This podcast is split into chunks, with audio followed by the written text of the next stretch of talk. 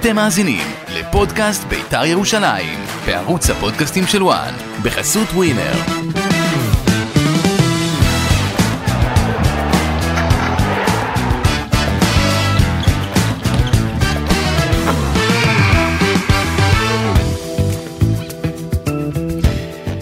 פודקאסט בית"ר ירושלים עם אה, בעלי הקבוצה לרעיון מיוחד, ברק אברמוב, מה נשמע? הכל בסדר. רגע נעשה את זה שוב, כן, מה נשמע? הכל בסדר. עכשיו שומעים יותר טוב. אה, טוב, אה, זוכת אה, גביע המדינה הטריה, מסיימת עונה באמת רוויית אירועים ומהפכים, והסיום היה באמת הכי מתוק שיכול להיות. רק אה, נציין שפה לפודקאסט עשינו איזשהו חילוף בצוות, זה כבר לא בנזי ו- ואושרי כאן.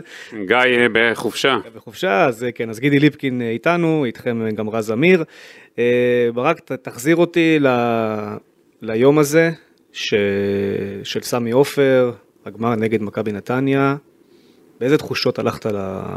למשחק?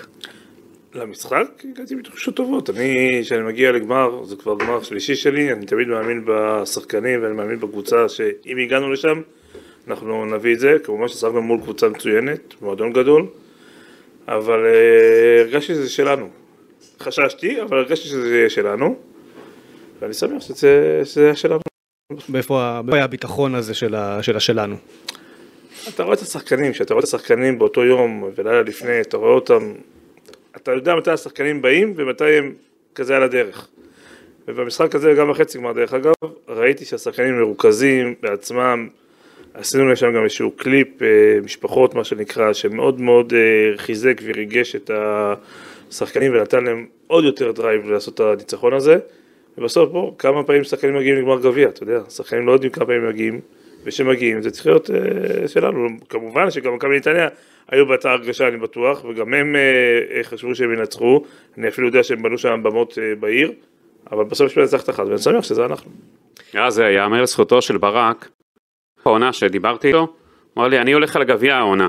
היה לו כבר חודשים לפני כן תחושה שהוא יחזק את הקבוצה בינואר, וזה יהיה חיזוק בשביל להביא את הגביע. הוא כל הזמן אמר לי את זה, אני מביא את הגביע השנה. זה היה לו כאילו מטרה, כבר חודשים קדימה. כן, חד משמעית זה נכון. אה, אני בכלל, גם כשהייתי בבני יהודה וגם בבית"ר ירושלים, אני מבין שלצערי האליפות ואירופה זה מאוד מאוד קשה, כי המספרים של שלוש המועדונים הגדולים, ב... עוד פעם, הגדולים בפן הכלכלי, שזה מכבי חיפה, מכבי תל אביב והפועל באר שבע, הם גדולים במשמעותי מאוד מאחריהם, שזה בית"ר ירושלים, הפועל תל אביב והפועל חיפה. ולאליפות ולאירופה מאוד מאוד יהיה קשה להגיע דרך הליגה, ומה שאני כן חושב, ותמיד אני גם אומר ומחדיר את זה לאנשים במועדון, שהגביע זה המפעל שלנו. ואני שמח שהצלחנו להגיע לגמר ולנצח אותו. אנחנו עוד נדבר הרבה, הפודקאסט הזה יעסוק בהרבה דברים, אנחנו גם נחזור לתחילת העונה הזאת ואיך שהדברים התגלגלו והיו הרבה דברים לדבר עליהם, אבל ככה לפני שמה שנקרא נחזור אחורה בזמן, אנחנו נמצאים, אתה יודע, בימים מאוד משמעותיים בכדורגל הישראלי, הרבה דברים, אה, הרבה דברים זזים, הרבה דברים משתנים. אתה לא מרגיש אחרי הזכייה הזו בגביע המדינה, שרואים מה קורה למכבי חיפה, היא נחלשת וקשה לייצר ישראלים טובים. גם מכבי תל באותה סיטואציה, קשה לייצר אה, תחליפים ישראלים שירימו אותך. והפועל באר שבע כרגע, לפחות על פי כל הדיווחים, היא הולכת יותר ל... דווקא לפרדות וחיזוקים ממקומות של ליגה לאומית ותחתית אה, ליגת העל באופן מפתיע. אתה לא רואה איזשהו אופק שבעונה הבאה בית"ר ירושלים כן תצליח לרוץ שם ואולי לייצר לנו ארבע גדולות? תראה, קודם כל אתה מבין שאתה אומר שאין ישראלים טובים, אז עכשיו תחשוב שאתה מדבר על הישראלים הטובים שאין, והישראלים הטובים שיש, נמצאים במועדונים האלה שאמרת, מכבי חיפה, הפועל באר שבע. אז תחשוב כמה יהיה קשה לבית"ר ירושלים או לכל קבוצה אחרת להביא את ישראלים שהם יכולים להיות שוברי שוויון, מה שנקרא. אה, אני שמח, אנחנו במקרה שלנו שאנחנו מאוד פגענו יחסית בזרים, ואני חושב שזה המשחק שלנו יותר בזרים. אה, אבל עוד פעם, אני לא אבוא עכשיו ואתן לאוהדים אשליה על משהו שאני לא יכול להיות בטוח בו ולהתחייב אליו. אם עכשיו היה לי תקציב של 100 מיליון, אז הייתי אומר לך כן, אנחנו לא יכולים לתת fight. בתקציב של 40-45 מיליון, שמתוך זה חלק אה, ניכר, לא ניכר, אבל חלק גדול, אה, עובר לחובות המועדון משנים עברו, זה לא יהיה קל, זה לא יהיה, אבל עוד פעם, לא תמיד הכסף מנצח.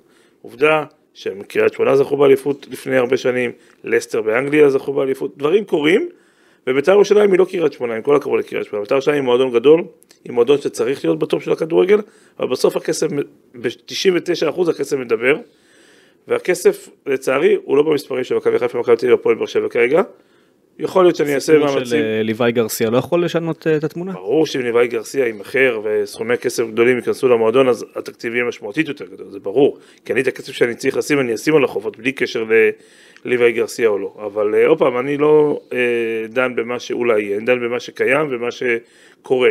הכי קל זה להביא שחקנים ולהחתים ולייצר חובות למועדון. אני באתי בשביל לתקן את טעויות העבר ולייצב את המועדון כלכלית קודם כל. אם על הדרך אנחנו גם יודעים לעשות הישגים, מה טוב.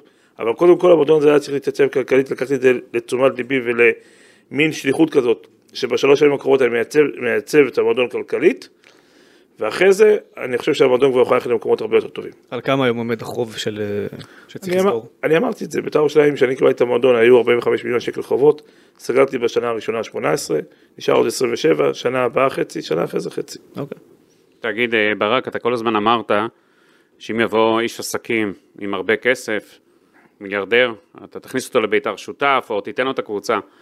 יש פניות עכשיו בעקבות אה, הגביע, אני מבין שעומדים לך בתור, ואתה כל היום אה, עסוק. בפגישות. לא, לצערי אין פניות. אה, עוד פעם, כשאני אומר לצערי זה לא שאני רוצה לצאת מבית"ר ירושלים. אני לא אומר שאני רוצה לצאת מבית"ר ירושלים, אני אוהב את בית"ר ירושלים, חשובה לי בית"ר מאוד בית"ר ירושלים, ובגלל שאני מאוד אוהב, ובגלל שהיא מאוד חשובה לי, אני רוצה להביא איש ברמה המיליארדרית. אני ברוך השם בחור עמיד, אני יודע להעמיד את הקבוצה, אתם, ראית, אתם ראיתם לבד את השקט שהיה במועדון בפן הכלכלי מהרגע שנכנסתי, הזרמתי את הכסף שהייתי צריך להזרים, אבל בית"ר ירושלים צריכה upgrade, בית"ר ירושלים צריכה להיות בטופ של הכדורגל, ובשביל זה צריך מיליארדר, מישהו שיכול לשים את הסכומי, את הסכומים הגדולים. אני מאוד אשמח שזה יקרה, כרגע אין מישהו כזה באופק, אנחנו, אני עובד מאחורי הקלעים למצוא, וכשאני אומר למצוא זה לאו דווקא שאני אומר שאני אצא מבית"ר ירושלים, יכול להיות שאני גם זה יהיה בש, בשיתוף פעולה איתי, אבל מה שאני רואה כמטרה הכי הכי חשובה זה טובת בית"ר ירושלים, ושהכסף הגדול יהיה בבית"ר ירושלים גם. אני רוצה להחזיר אותך לתחילת העונה. רז, רק אני רוצה משהו קטן לפני כן. כן. אתמול אה, ברק אברמוב ואנשי בית"ר היו בפאניקה, כן. שאוטוטו בית הדין לוקח להם את הגביע. Mm, נכון. היה שם דיון סוער מאוד בבית הדין. בוא תשתף אותנו, ברק, מה עובר עליך אתמול בשעות של בית הדין. אתה היית, אומרים לי, בלחץ אה, גדול מאוד. יש מצב שגם אנחנו נקבל את הגזר דין תוך כדי ה... תראה, קודם, ביקשנו מההתאחדות אה, להוציא את זה. שיוציאו את זה בדיוק עכשיו. קודם כל אני לא הייתי בבית, בבית הדין, אה, לא הייתי נוכח כן. שם, הייתי במקום אחר, כן עודכנתי על ידי המנכ"ל ועל ידי העורכי דין מה קורה שם, הבנתי שהערך רוח הוא לא, בוא נגיד, חביב, חביב, חביבי לבית"ר ירושלים, אה, אני חושב שדווקא בנושא הזה היה פה איזשהו עליהום גדול, אולי חלקו בצדק, אולי חלקו לא בצדק, כי אני חושב שלפרשה הזאת יש שתי צדדים, גם להתאחדות יש את הצד שלה, והיא אומרת את זה, והיא מודה בזה. גם לבית"ר ירושלים כמובן שיש את הצד שלה, של האוהדים שצריכים להתבגר, וצריכים להבין שכדורגל זה מקום לבילוי ולמשהו שהוא לטובת הספורט, הוא לטובת הציבור, והוא לטובת הכדורגל, שזה הכי חשוב. ולהפסיק להתעסק בשטויות האלה, ולהפסיק להיות באלימות ובכל מיני דברים כאלה ואחרים שקורים במגרשי הכדורגל. אז ברור שלאוהדי בית"ר ירושלים יש את, את, את, את הצד הרע שהם עשו. אבל עכשיו לבוא ולקחת את הגביע, או לאיים שלא נהיה במפעל אה, אירופאי, או שלא נהיה שנה הבאה במפעל הגביע, אני חושב שהם הלכו רחוק מדי. דברים כאלה קרו בעולם, קורים בעולם, גם ראיתי את מנצ'סטר סיטי נכנסו למגרש. בעבר קבוצות אחרות גם בארץ, וגם מכבי חיפה נכנסו, נכון, אמנם לא בטקס, אבל כמה דקות אחרי. זה לא בסדר, אבל אני, עוד פעם, אני שואל בכלל שאלה אחרת. הרי באותו משחק, אני בעיניים שלי ראיתי, ויש סרטונים שמראים את זה, שאוהדים, גם של בית"ר ירושלים וגם של מכבי נתניה, פרצו את, הכניסה למג... את, הכניסה, את הכניסות נכון, ונכנסו ללא כרטיס. נכון. מה ההבדל באחריות השילוחית בין זה שאני אשם בזה שקהל שלי או של הקבוצה היריבה נכנס ללא כרטיס לבין זה שהוא נכנס למגרש? הרי על מה יש אבטחה, למה יש משטרה, למה יש מנהלי אירוע, בשביל הדברים האלה שלא יקרו. מה בית"ר ירושלים יכולה למנוע? מה אני ברק אברמוב או מי מטעמי יכל למנוע שהאירוע הזה לא יקרה? אני אומר לכם, כלום. אני גם כלום. חושב שיש פה קצת אה, חוסר הבנה לדעתי אה, ציבורית אפשר להגיד, אפילו גם של התובע או של ההתאחדות בסיפור הזה, כשקהל כל כך גדול של מאות אנשים או אלפים מחליט שהוא רוצה להיכנס לדשא, הוא ייכנס לדשא. דווקא כשאין פה- לך גדרות, אין מה כן, לעשות, אבל זה המצב. זה פה- כמו שהקהל מחליט לרדת לאיילון, הקהל אה, יורד? לאיילון. מה אתה יכול לעשות? המשטרה, המשטרה, אתה חייב לאפשר להם לצאת, אחרת זה יהיה שם דוחק וימחצו. המשטרה, הרי, הנוהל אה, מבחינתה שלא יהיה אסון, נכון, ושלא יקרה אז איזה משהו. זה בדיוק מה שרציתי להגיד, גם כן. פה אם אתם תראו את הסרטונים, אתם תבינו שבהתחלה נכנסו עשרות קטנות של אנשים. נכון, ראינו את זה קורה גם באשדוד כמה לא, מה אז שקרה- שהחשיכו את האיצטדיון, הם ניצלו את זה גם. אז היה שם את נכון, ומה כל שקרה. המשטרה באיזשהו שלב פחדה מהאסון, אז היא פתחה את זה לכולם, ואז נכנסו יותר, עוד פעם, אני רחוק מלהצדיק את זה, אני חושב ש... ברור, אנחנו לא מצדיקים כזה. חלילה להצדיק, ברור, אבל ברור, אני-. רוצה לשאול אותך על משהו אחר, עזוב את שלילת הגביע ואירופה, לדעתי מההתחלה כולנו הבנו שזה לא יכול להתרחש, וגם אין סיבה לעשות את זה, כי בוא, זה- אין- אין תקדים לדעתי כן, עולמי לאירוע כזה, שלקחו גביע אבל אם אתה. הולך אתמול לבית הדין, אה, הדיינים, שאלו את התובע למה הוא לא דרש את העונש הזה. נכון, והתובע דרש הפחתה של שלוש נקודות בליגה. שגם על זה אני לא מסכים. בעיניך זה עונש הגיוני? לא, אוקיי. קודם כל, אין קשר בין מפעל הגביע לליגה. דבר שני... מה מדיח אותך מהגביע? לא, זה גם לא קיים. אוקיי. דבר אז שני, מה העונש שלך? רגע, דבר שני, גם אם עכשיו נגיד שיעשו את זה, אבל המשחק הזה היה בעונת המשחקים של 22-23, למה לעשות את זה ל-23-24? אז תורידו נקודות אם אתם רוצים מעונה קודמת, אבל גם זה לא צריך. אני חושב שצריך פעם אחת לחנך את האוהדים ולהסביר להם שאם ימשיכו בקו הזה, אז הם לא יגיעו למשחקי הקבוצה, ולאו דווקא משחקי רדיוס ללא קהל, משחקי חוץ. הרי כל ה... קח את כל העבירות של אוהדי בית"ר ירושלים, הם לא בטדי.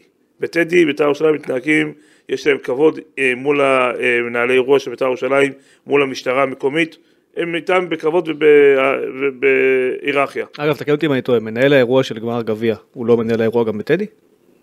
אה, לא, זה היה אירוע של ההתאחדות. כן, אבל זה אותו אותו מנהל. בן אדם. זה אותו בן אדם. לא, היו כמה מנהלי אירוע, הוא היה אחד מתוכם. כן. הוא היה אחד מתוכם. זאת אומרת, הוא כבר מכיר את הקהל, הוא יודע מה מה יכול לקרות. הוא מכיר את הקהל והוא היה את מה יכול המודיעין לקרות, המוקדם. אבל בסוף אה, ב- בטדי החברת שמירה היא שלו ותחתיו, ופה היא לא שלו ותחתיו. הבנתי. אבל רגע, מה שרציתי להגיד, אז אולי פעם אחת צריך לחנך ולהגיד להם, אתם לא תבואו למשחקי חוץ במשחקים הקרובים של בית"ר ירושלים.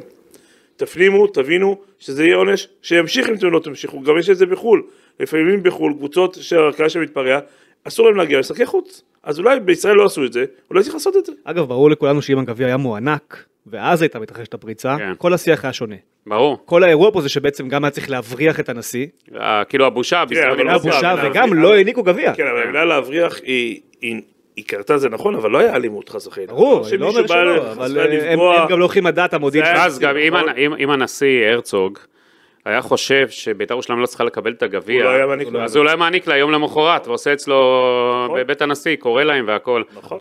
אה, ברק, אבל אה, אם בית הדין, אתה אתמול היית בלחץ, מה, מה עבר עליך באותו זמן שאתה שומע שיש אולי, שואלים את התובע למה הוא לא המליץ לקחת אה, לכם את הגביע, מה, מה עובר עליך, מה חשת? אני מרגיש שזה זה מעבר לכדורגל. זה לא, זה לא במסדרונות הכדורגל. אני חושב שיש אנשים שמנסים להשפיע, דרך אגב, משתי הצדדים. גם מהצד של בית"ר ירושלים וגם מהצד שהוא לא בית"ר ירושלים.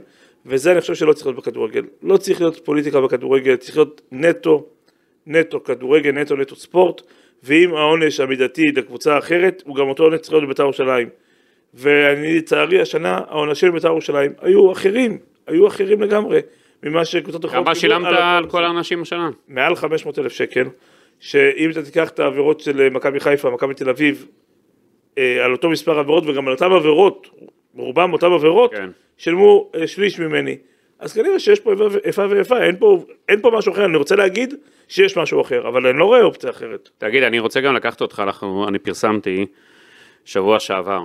אה, היו גורמים בכדורגל בכירים, פנו אליך, תיכנס בשינו זוארץ, תעביר עליו ביקורת על כל העניין של הגביע, ואתה לא נגררת, בוא תכניס אותי למה שהיה. לאן זה הגיע פה?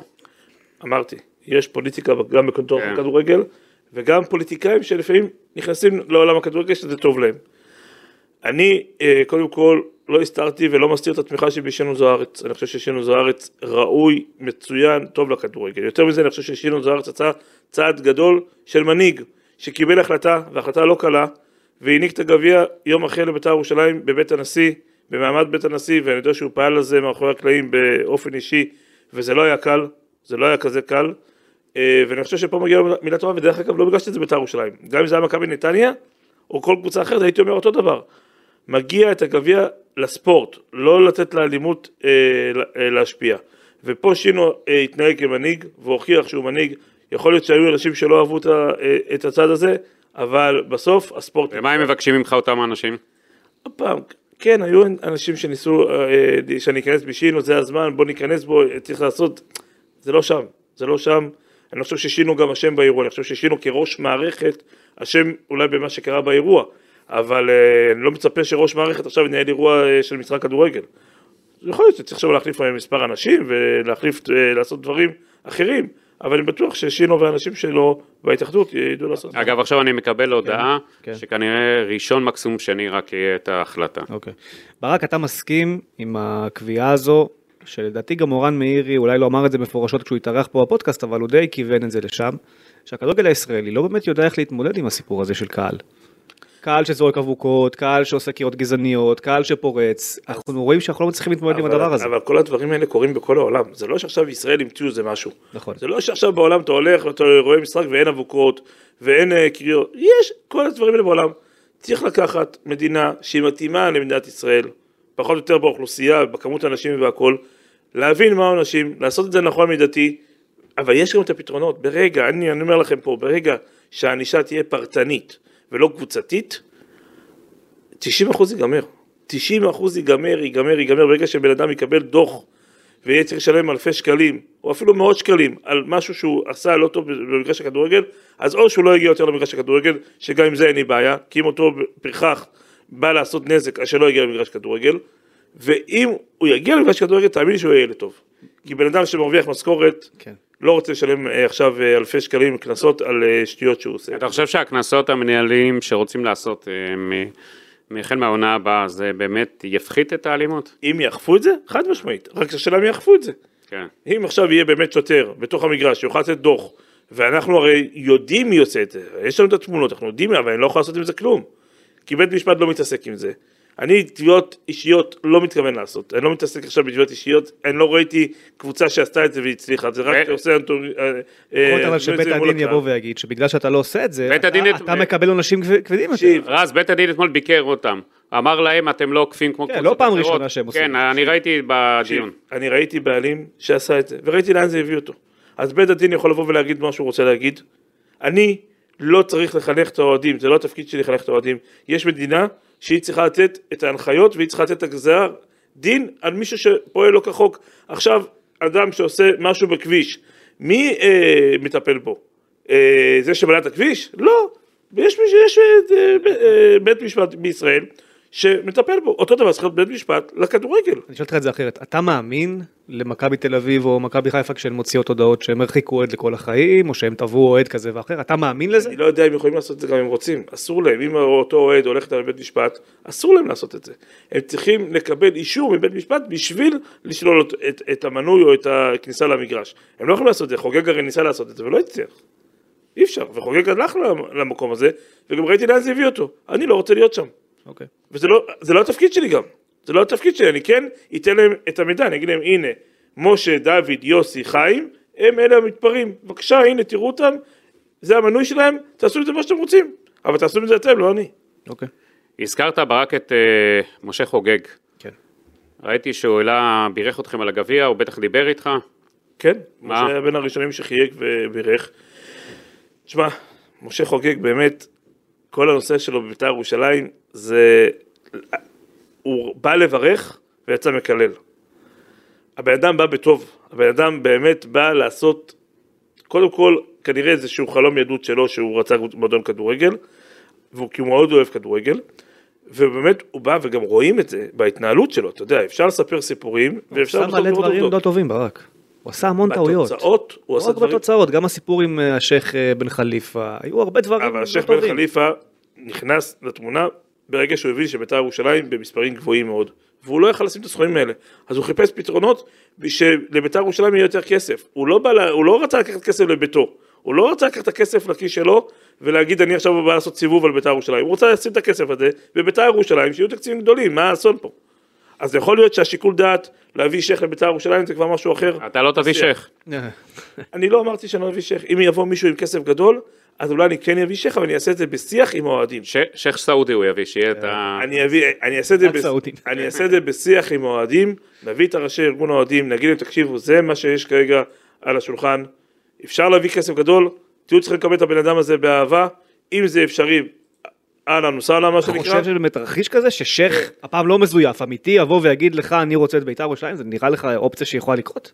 יכול להיות שכן, יכול להיות שכן, כן, מדינת ישראל אה, מעניינת אנשים אה, במגזר הערבי, הכדורגל, יש אנשים שזה מושך אותם, יכול להיות שכן, אבל גם אם כן, אני אביא את הראשי הארגון, את הראשי האוהדים, ואני אבוא ואגיד להם בואו נשב ביחד ובואו נקבל החלטות אם כן ואם לא, ואם לא, אז אל תבכו שבית"ר ירושלים לא בטופ של הכדורגל, כי הנה הבאתי לכם את זה. בגלל זה ש- בגלל זה שחקן ערבי למשל לא תביא? גם שחקן ערבי, אני דיברתי על זה, ואני אמרתי, אני חושב שלהביא שחקן ערבי לבית"ר ירושלים זה לעשות עוול לשחקן, אלא אם כן, השחקן יבוא ויגיד קודם כל שהוא רוצה לשחק. בבית"ר ירושלים, אני רוצה לשחק עבור הסמל של בית"ר ירושלים, ואני אומר לכם, שאם יבוא שחקן כזה, הקהל ידע לקבל אותו. מי, נגיד, יש איזה שחקן עכשיו שהיית רוצה להביא מהמגזר, שאתה רואה אה, כישרון, מישהו סימנת, אתה אוהב הרי לקחת כישרונות, יש שחקנים. טובים במגזר, ברור שיש, לא כן. חסר, יש את לא. ליוס של הפועל תל אביב שאני מחזיק ממנו מאוד, אני חושב שהוא אחד השחקנים הכי טובים שיש בישראל. אה, יש את אבו פאני כמובן, יש הרבה שחקנים טובים, אבל עוד פעם, להביא שחקן עכשיו לבית"ר ירושלים ולעשות את העוול הזה ולמשפחה שלו זה עוול. זה לא, אני לא אעשה את זה, לא בגלל האוהדים, בגלל השחקן שלא צריך לעבור את הדבר הזה.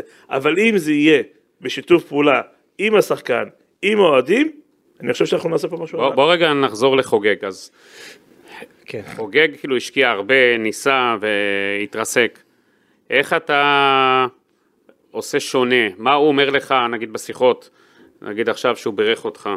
תראה, אני באתי עם ניסיון לכדורגל, אני לבית"ר ירושלים, אני לא באתי אה, חדש. חוגג הגיע חדש, חוגג גם מי שמכיר אותו יודע שהוא בן אדם אה, עם אה, מחשבות גדולות לכת, אני בן אדם קצת יותר אה, צנוע במחשבות שלי, קצת יותר מתון. חוגג בא בגדול, הוא בא בגדול, הוא רצה לעשות משהו גדול בבית"ר ירושלים, והוא הקשיב להרבה אנשים בדרך, חלק מהאנשים נתנו לו עצות פחות טובות, אבל הכל בדיעבד, כי כשהוא לקח את בית"ר ירושלים והוא הביא את השחקנים והוא הביא את האנשי מקצוע, הוא היה בטוח שהוא הולך ל top של ה top של ה top. בפועל, דברים קרו אחרת, זה הכדורגל, אין ערובה להצלחה, אין ערובה להצלחה, זה לא משנה מה שאתה עושה, אין לך ערובה להצלחה, אבל הבן אדם בא בטוב, שזה מה שעצוב, הוא בא לעשות טוב, כמה אנשים יודעים לשים מכיסם כל כך הרבה מיליונים, עשרות מיליונים, אני אומר לכם שזה מעל 100 מיליון שקל, כי אני ראיתי בעיניים שלי את ההעברות, כי היום אני בעלים ואני רואה את. כל בעלים כמה הוא העביר, ואני אומר לכם שחוגג העביר מעל 100 מיליון שקל לבית"ר ירושלים, רק על זה מגיע לו כבוד, רק על זה מגיע לו הערכה, גם האוהד הכי הכי ששונא אותו אה, בבית או במגרש והוא מקלל אותו, בסוף צריך להבין שהבן אדם הזה שם 100 מיליון שקל וזה לא הולך ברגל. תגיד, אה, שאתה רואה, אתה אומר 100 מיליון שקל, אבל איזה קבוצה מצאת שקיבלת בבית"ר ירושלים? קבוצה במצב לא טוב, אבל עוד פעם, בוא נעשה רגע, אה, גם צריך להיות פייר. כן.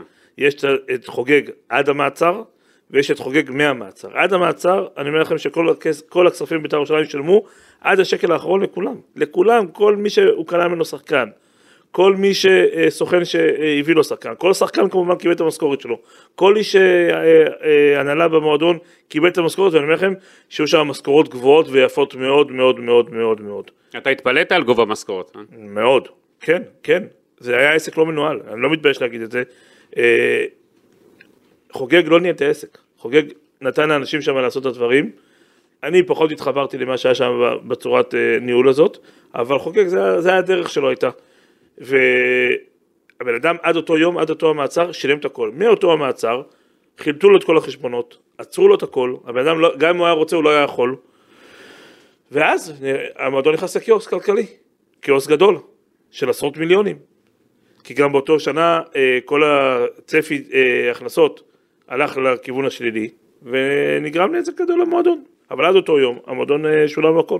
עכשיו, אתה מתלבט, מתלבט, מתלבט, אם לקחת קבוצה, יום לפני שלקחת כמעט ירדת מזה, כולם אמרו לך אל תיכנס לזה, אתה לא תעמוד בזה, בסוף אתה כן לוקח, ומתחילים גם, אה, מאז יש כותרות, שאתה שליח של בן זקן ושל ברקה, אתה שמעת את כל הקוף של ההוא, אתה מכיר את כל הסיפורים כן, האלה. כן. בוא תעשה לנו סדר אחת ולתמיד לדברים האלה. עוד פעם, אני חושב שכבר היום אין מה לדון בזה. נכון שבאותו זמן אה, היו כל מיני אנשי תקשורת שגם שם היה אינטרס, כנראה כזה או אחר, כי אולי רצו לתת את המועדון הזה שמישהו אחר ייקח אותו עם פירוק, אולי היה להם אינטרס שהמועדון ילך לפירוק. הלב שלי לא נתן למועדון הזה ללכת לפירוק. אה, הלכתי עם הלב נגד הרציונל, ועשיתי את מה שעשיתי טובת בית"ר ירושלים, טובת המועדון, טובת האוהדים, טובת כולם. אה, ומי שאמר את הדברים האלה זה אנשים שהיה להם אינטרס שמישהו אחר ייקח את המועדון, כי רצו שהמועדון יגיע לפירוק.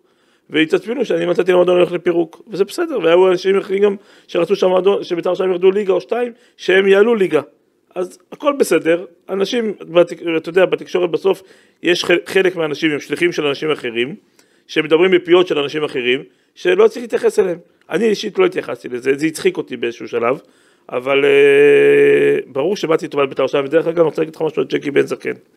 אנשים אומרים ג'קי בן זקן, ג'קי בן זקן, בוא אני אגיד לך משהו, אם ג'קי בן זקן לא היה אה, אחרי המעצר של חוגג, לא הייתה בית"ר ירושלים. ג'קי בן זקן דאג להזרים כסף לבית"ר ירושלים, אומנם הוא קיבל אותו חזרה, אחרי שנכנסתי, אבל הוא דאג להזרים כסף לבית"ר ירושלים, שבית"ר ירושלים תוכל לשלם משכורות, אחרי הקיצוץ והכל היה צריך לשלם את המשכורת, לא היה מאיפה לשלם אותם, ג'קי בן זקן דאג להביא את הכסף הזה, כמה כסף? ש- מעל שישה מיליון שקל.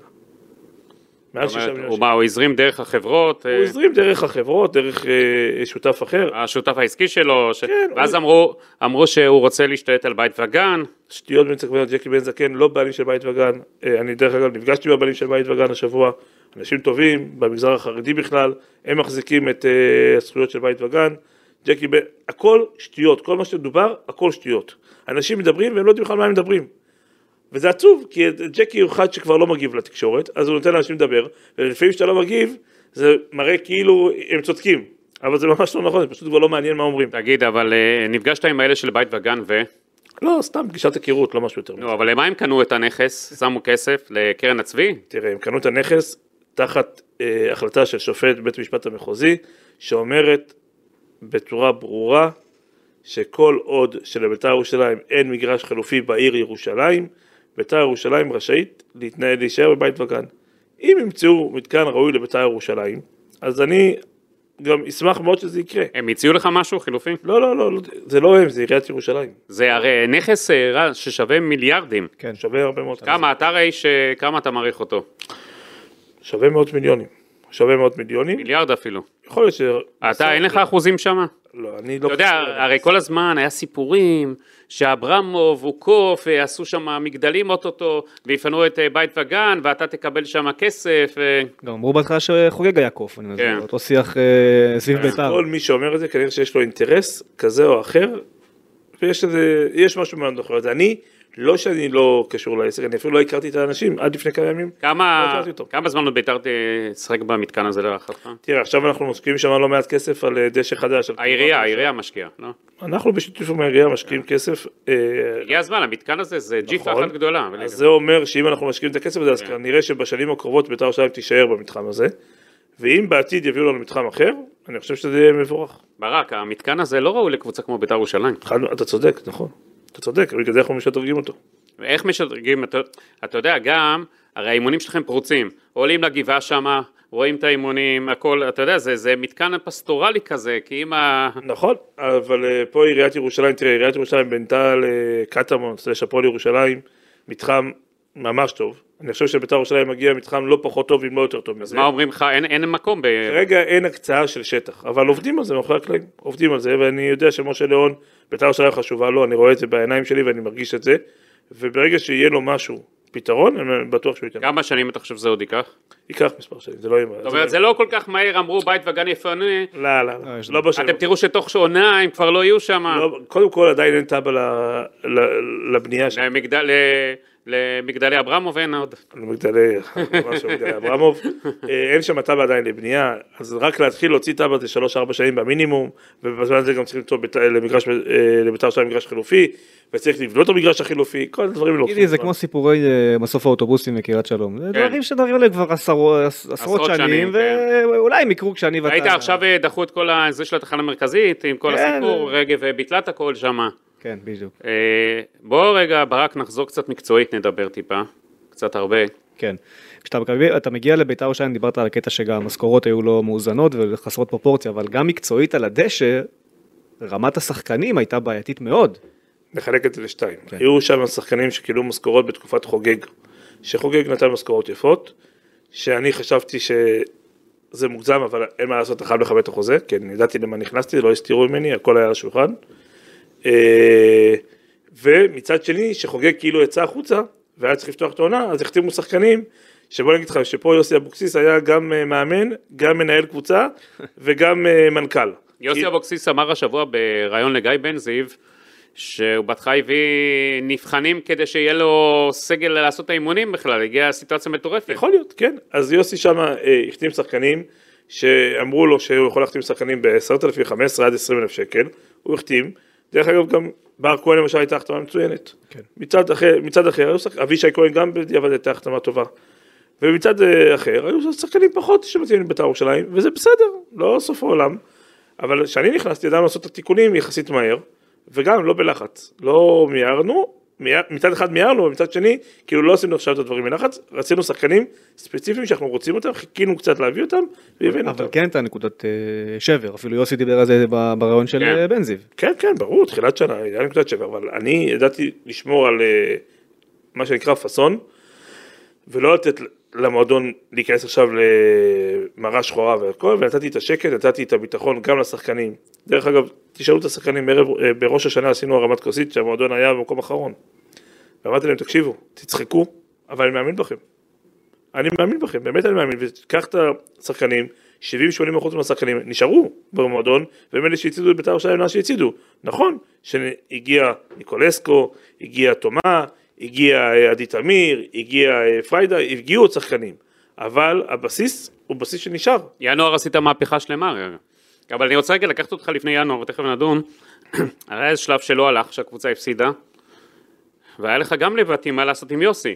כי אתה מצד אחד האמנת בו מאוד, מצד שני לא ידעת אם זה באמת אה, יצליח, גם לא אהבת אותו תקופה שהוא לא שיחק התקפי, כי אתה אוהב את הכדורגל ההתקפי, והיה ביניכם, אני יודע, ויכוחים על כך. בוא תכניס אותנו, מה גרם, אה, יוסי גם אמר ברעיון, ברק אמר לי, עזוב את כל מה שמפורסם, אני מאמין בך וזה. עכשיו, אבל ב, ב, יוסי גם לא, יוסי מכיר אותך טוב, ידע שאם זה פורסם, זה לא מוצע סתם, שהיה לך איזה משהו בראש, הוא מכיר את הראש שלך, איך הוא מתנהל, קודם כל- אתם כמו תאומים הרי. אז קודם כל, בגלל שיוסי מכיר אותי, כן. והוא יודע מי אני, הוא יודע שאם אני הייתי רוצה להיפרד ממנו, הייתי קורא לו, הייתי יושב איתו בארבע עיניים, עושים, מדברים מה שמדברים, ולא הולך לתקשורת ומוציא דברים. אם דברים כאלה יצאו לתקשורת, זה יצאו מאנשים, שוב, שיש להם אינטרס, או מאמנים אחרים שרצו את התפקיד, או אנשים בתוך המועדון, מה שלא נראה לי, כי כולם אוהבים את יוסי. אני, אני יודע אבל ברק שהיה איזה תקופה שקצת ערערת. רגע, עכשיו, בסוף, כדורגל הוא מבחן התוצאה. נכון. אתה לא יכול להתכחש לזה. גם יוסי יודע את זה, יוסי יודע את זה יותר טוב מכולם, כי הוא בכדורגל 30 שנה, יותר אפילו, וגם אני בשבע, שמונה שנים שלי בכדורגל יודע את זה. כדורגל בסוף זה מבחן התוצאה, במבחן התוצאה, בסוף הראשון נכשלנו.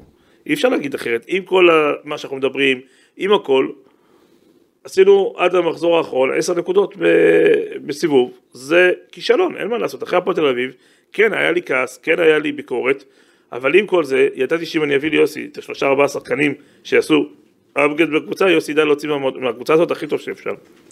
ו... אז- ומה היה לכם בשיחות? היה לי לחץ מאוהדים, אני לא אגיד לכם שהטלפון שלי לא קיבל מאות אוהדים, אה, מאות הודעות מאוהדים, תפטר אותו, תפטר אותו, החברות שימו אותה בצד, שימו אותה בצד. עכשיו אם באמת הייתי חושב שיוסי לא מאמן טוב, החברות בכלל לא פקטור.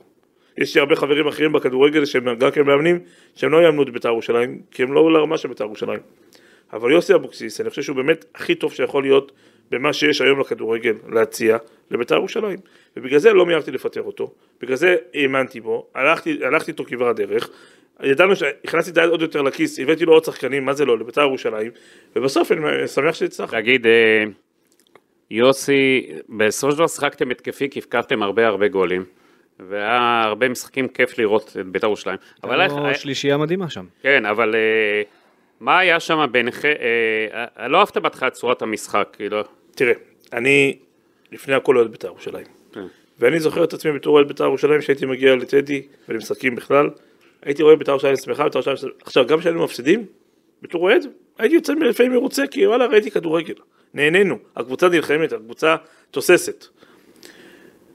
יוסי אימן הרבה בקבוצות, מועדונים קצת יותר קטנים, הוא אימן אחרי זה בפועל באר שבע שהוא מועדון גדול, אבל זה היה בתקופת קורונה, אז לא היה באמת יותר מדי vibe של כדורגל, ובית"ר ירושלים הוא הגיע שנה שעברה, שזו הייתה אה, מלחמה להישאר בליגה, והשנה הוא פתח את העונה גם כן עם טלטלה גדולה. זה שנה שעברה שאתה הבאת אותו בעצם אה, לביתר, באמצע העונה. אני תמכתי ואני עזרתי להביא אותו, נכון? כן, אתה רצית... אחד המהפכים הגדולים בכדורגל כן. הישראלי נראה לי, שיוסי יחזור לביתר. וגם פה מגיעה מילה טובה לחוגג, שחוגג לקח את זה ועשה את זה, למרות שהוא כבר פחות היה מעורב, אבל אמרתי לו, תעשה את זה כי זה מה שישאיר אותך בליגה. ברק היה שטחן, ובסוף בני יהודה אה, לא הצליחה גם. בני יהודה לא הצליח גם בתקופה של אבוקסיס אבל. כן, אנחנו תכף נחזור גם, אחר כך נעסוק אין בבני. יהודה, אתה אוהב את האנשים שם מאוד שמנהלים היום? תתפלא, כן. דמיו במיוחד. דמיו פחות אה, רלוונטי לי, אני לא. אני עוד פעם, אני פי וליבי שווים, אני אה, לא חבר של משה דמיו, אבל אנחנו רוצים לדבר עכשיו על דמיו, לא, אנחנו לא, נגיע לא, לא. אנחנו נגיע. אה, אז אה, אז כן, אז בית"ר ירושלים צריכה כדורגל תוסס, בית"ר ירושלים צריכה כדורגל שמח, והסברתי ליוסי, אנשים באים לטדי, ילדים, אנשים באים, 15 אלף צופים, רוצים לראות כדורגל, מה שהיה נכון לבני יהודה, לבני סכנין, לזה, אמנם הבאת הישגיות, אבל הכדורגל הזה לא ישמח את האוהדים גם אם ננצח את ה-1-0. בוא בטדי לפחות נשחק כדורגל שמח, בוא נתקוף את הכדור, בוא נשחק גבוה, בוא נשחק כדורגל. אבל אתה בעצם מבקש ממאמן לשנות את אורו. אחרי הרבה מאוד שנים. אני מבקש ממאמן להיות אה, ב-DNA של המועדון. יש DNA למועדון הזה, בוא נלך על ה-DNA הזה.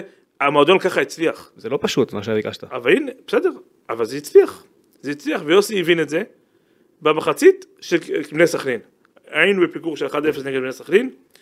יוסי שם עשה כמה מהלכים, גם חילופים וגם בטקטי בתוך המגרש. והוא שחק את הכדורגל שאני ציפיתי שככה בית"ר ירושלים צריכה לשחק. הוא הצליח, עשינו מהפך ל-2-1, ומשם אני חושב שיוסי נפתח לו משהו בראש, והלכנו לדרך אחרת. עוד פעם, אני לא בא לזקוף את זה לזכותי, לזכותי, כי בסוף זה יוסי. בסוף יוסי עשה את המהלכים, יוסי ידע איך להעמיד את השחקנים, יוסי ידע איך לעשות את, התיקונים בתוך המגרש ומחוץ למגרש. אני פה בשביל לעזור, זה התפקיד שלי, להיות מלמעלה ולהגיד את מה שאני חושב אתה, להגיד. מה, אתה מתערב בהרכב, איך זה הולך? ממש לא, ממש לא. מה, איך זה הולך ההתנהלות שלך מול יוסי, המאמן? כל מה שקשור, אני כן מעורב בפן של הבאת שחקנים, אני כן אה, ביחד עם יוסי, אנחנו מחליטים את מי להביא, וגם אם מחר יהיה מאמן אחר בית"ר ירושלים, לא עוד כמה שנים נגיד יוסי ילך לחו"ל, יצליח וילך לחו"ל או לא יודע מה, ויבוא מאמן אחר, אז הוא ידע שברק אחראי ביחד עם, עם הצוות המקצועי על הבאת שחקנים, כי בסוף השחקנים האלה הם שלי, אני משלם להם את הכסף, אני זה שרוכש אותם, אני זה שמשלם את המשכורות, ואם הם הצלחה גדולה, אז אני זה שנהנה מזה, ואם הם כישלון, אז אני זה שצריך עכשיו לחוות את זה. על סמך מה אתה יכול אה, לחוות דעה מקצועית על שחקן? לא, אני לא באתי מ... לא, אבל אני זה מבין. כדורגל, אני אוקיי. מבין כדורגל, לא סתם... אה, להשתמש בתוכנות ודברים כאלה, או שזה רק חלק העין? מזה סטטיסטיקות, חלק מזה זה שחקנים, אם זה ישראלים, שחקנים שאני מכיר, אוקיי. אני עוקב אחרי כדורגל, אני רואה ליגות נמוכות, אני רואה אה, ליגת העל כמעט כל המשחקים, כן. אני חי את הכדורגל. כשאתה מסתכל אבל על שחקן, מה אתה מחפש בו? מה מושך אותך, ומה מה גורם לך לרצות אותו? עם השנים למדתי שקודם כל האישיות של השחקן. כי בבני יהודה למשל, היה לי בעונה של הליגה הלאומית קבוצה לאמצע טבלה ליגת העל, אם לא פלייאוף עליון אפילו, במבחינת סגל השחקנים, וכמעט ירדנו לליגה א', אם לא היינו עושים פלייאוף עליון בדקה האחרונה שהפועל רמת גן נתנו אה, פנדל, אז היינו אולי אפילו יורדים ליגה א'. ופה הבנתי שרק חדר הלבשה, ורק שחקנים ברמה של איכות באישיות שלהם, זה א' ב'. אז מה, אתה מדבר עם שחקן לפני שאתה לוקח אותו אישית? אני קודם כל לומד להכיר, כן. אני גם, אני, גם אני, אני מדבר וגם אני בודק עליו עם עושה אנשים. עליו טלפ... עושה עליו, עושה עליו את. הבדיקות שלי עם אנשים שאני סומך עליהם, לא עם כל אחד. אחד כזה כמו פריידיי. תספר לי איך, מה, איך, איך זה קרה. פריידי זה שחקן שהציעו לי אותו, אני ראיתי אותו. הסתכלתי קצת, ראיתי שכישרון גדול, אמרתי אה, ליוסי ולגל כהן, תעשו בדיקות, הבאנו את הסקאוט שלנו, הוציא את כל המידע שצריך, ירד לעובי הקורה.